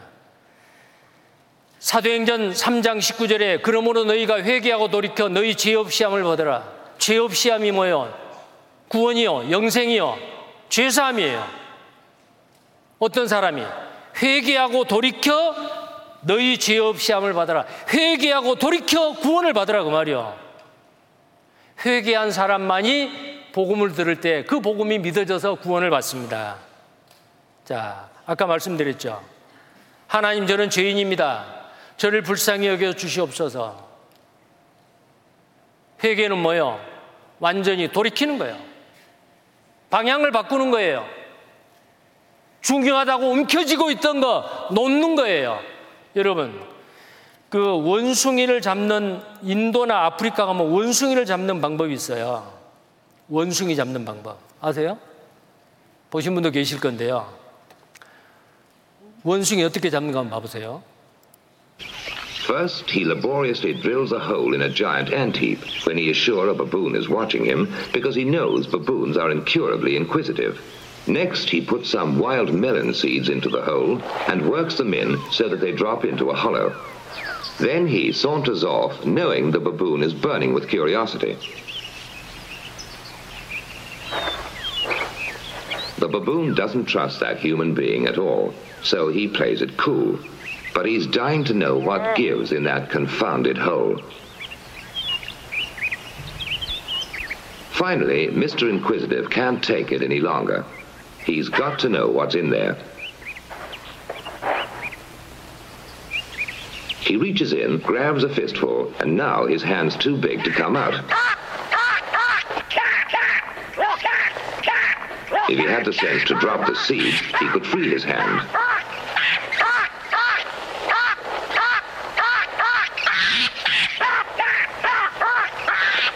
Now he lets go when it's too late.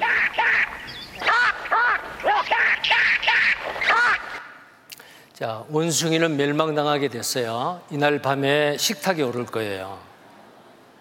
자, 원숭이가 멸망당하게 죽게 될 그 처지에서 구출을 받는다. 구원이지요. 그러면 원숭이가 구원받을 쓰려면 어떻게 해야 돼요?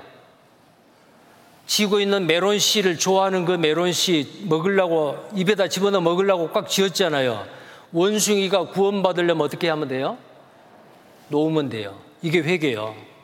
사람으로 말하면. 근데 어리석게도 사람들은 구원받아 천국 가는 것보다도 하나님의 자녀가 되는 것보다도 거듭나는 것보다도 다른 걸 더 중요하게 생각하고 마음속으로 움켜쥐고 있어요. 회개라고 하는 것은 방향을 바꾸는 거예요. 자, 원숭이 같이 되지 마십시오. 아, 그래서 내일 말씀 듣고 모든 분이 다 구원받기를 원합니다. 내가 할 일은 사람 편에서 할 일은 회개하고 복음을 들을 때 믿으면 돼요. 어려운 게 하나도 없어요. 구원받는 게 어렵다면은 굉장히 불공평할 거예요. 하나님은 너무나도 쉽게 구원받아 천국 갈 수 있도록 해놨어요. 그래서 구원을 못 받고 지옥 가게 되면 누구 책임이냐? 본인 책임이요. 자, 모든 사람이 여러분 어, 오늘 밤에 주무실 때는 꼭 기도하시고 주무십시오. 하나님 저는 죄인입니다. 오늘이라도 죽으면 내가 심판받고 지옥 가야 되는데 하나님 저 구원받기 원해요. 구원받게 해주세요. 자, 그 기도를 드시고 주무시고 내일 오전 말씀 듣고 모든 사람이 다 구원을 받아 참 행복자로서 내일 침례도 받으시고 모레 아침에 기쁨으로 감사함으로 이 산에서 하산을 하시기 바랍니다. 네, 기도하겠습니다. 전능하신 살아계신 하나님 아버지, 모든 사람이 구원을 받으며 진리를 아는 데 이르기를 원하신 하나님께서 이비인 오시고 사랑하신 귀하신 분들을 이번 7차 하계 수양 말씀 앞에 인도해 주신 것 감사합니다.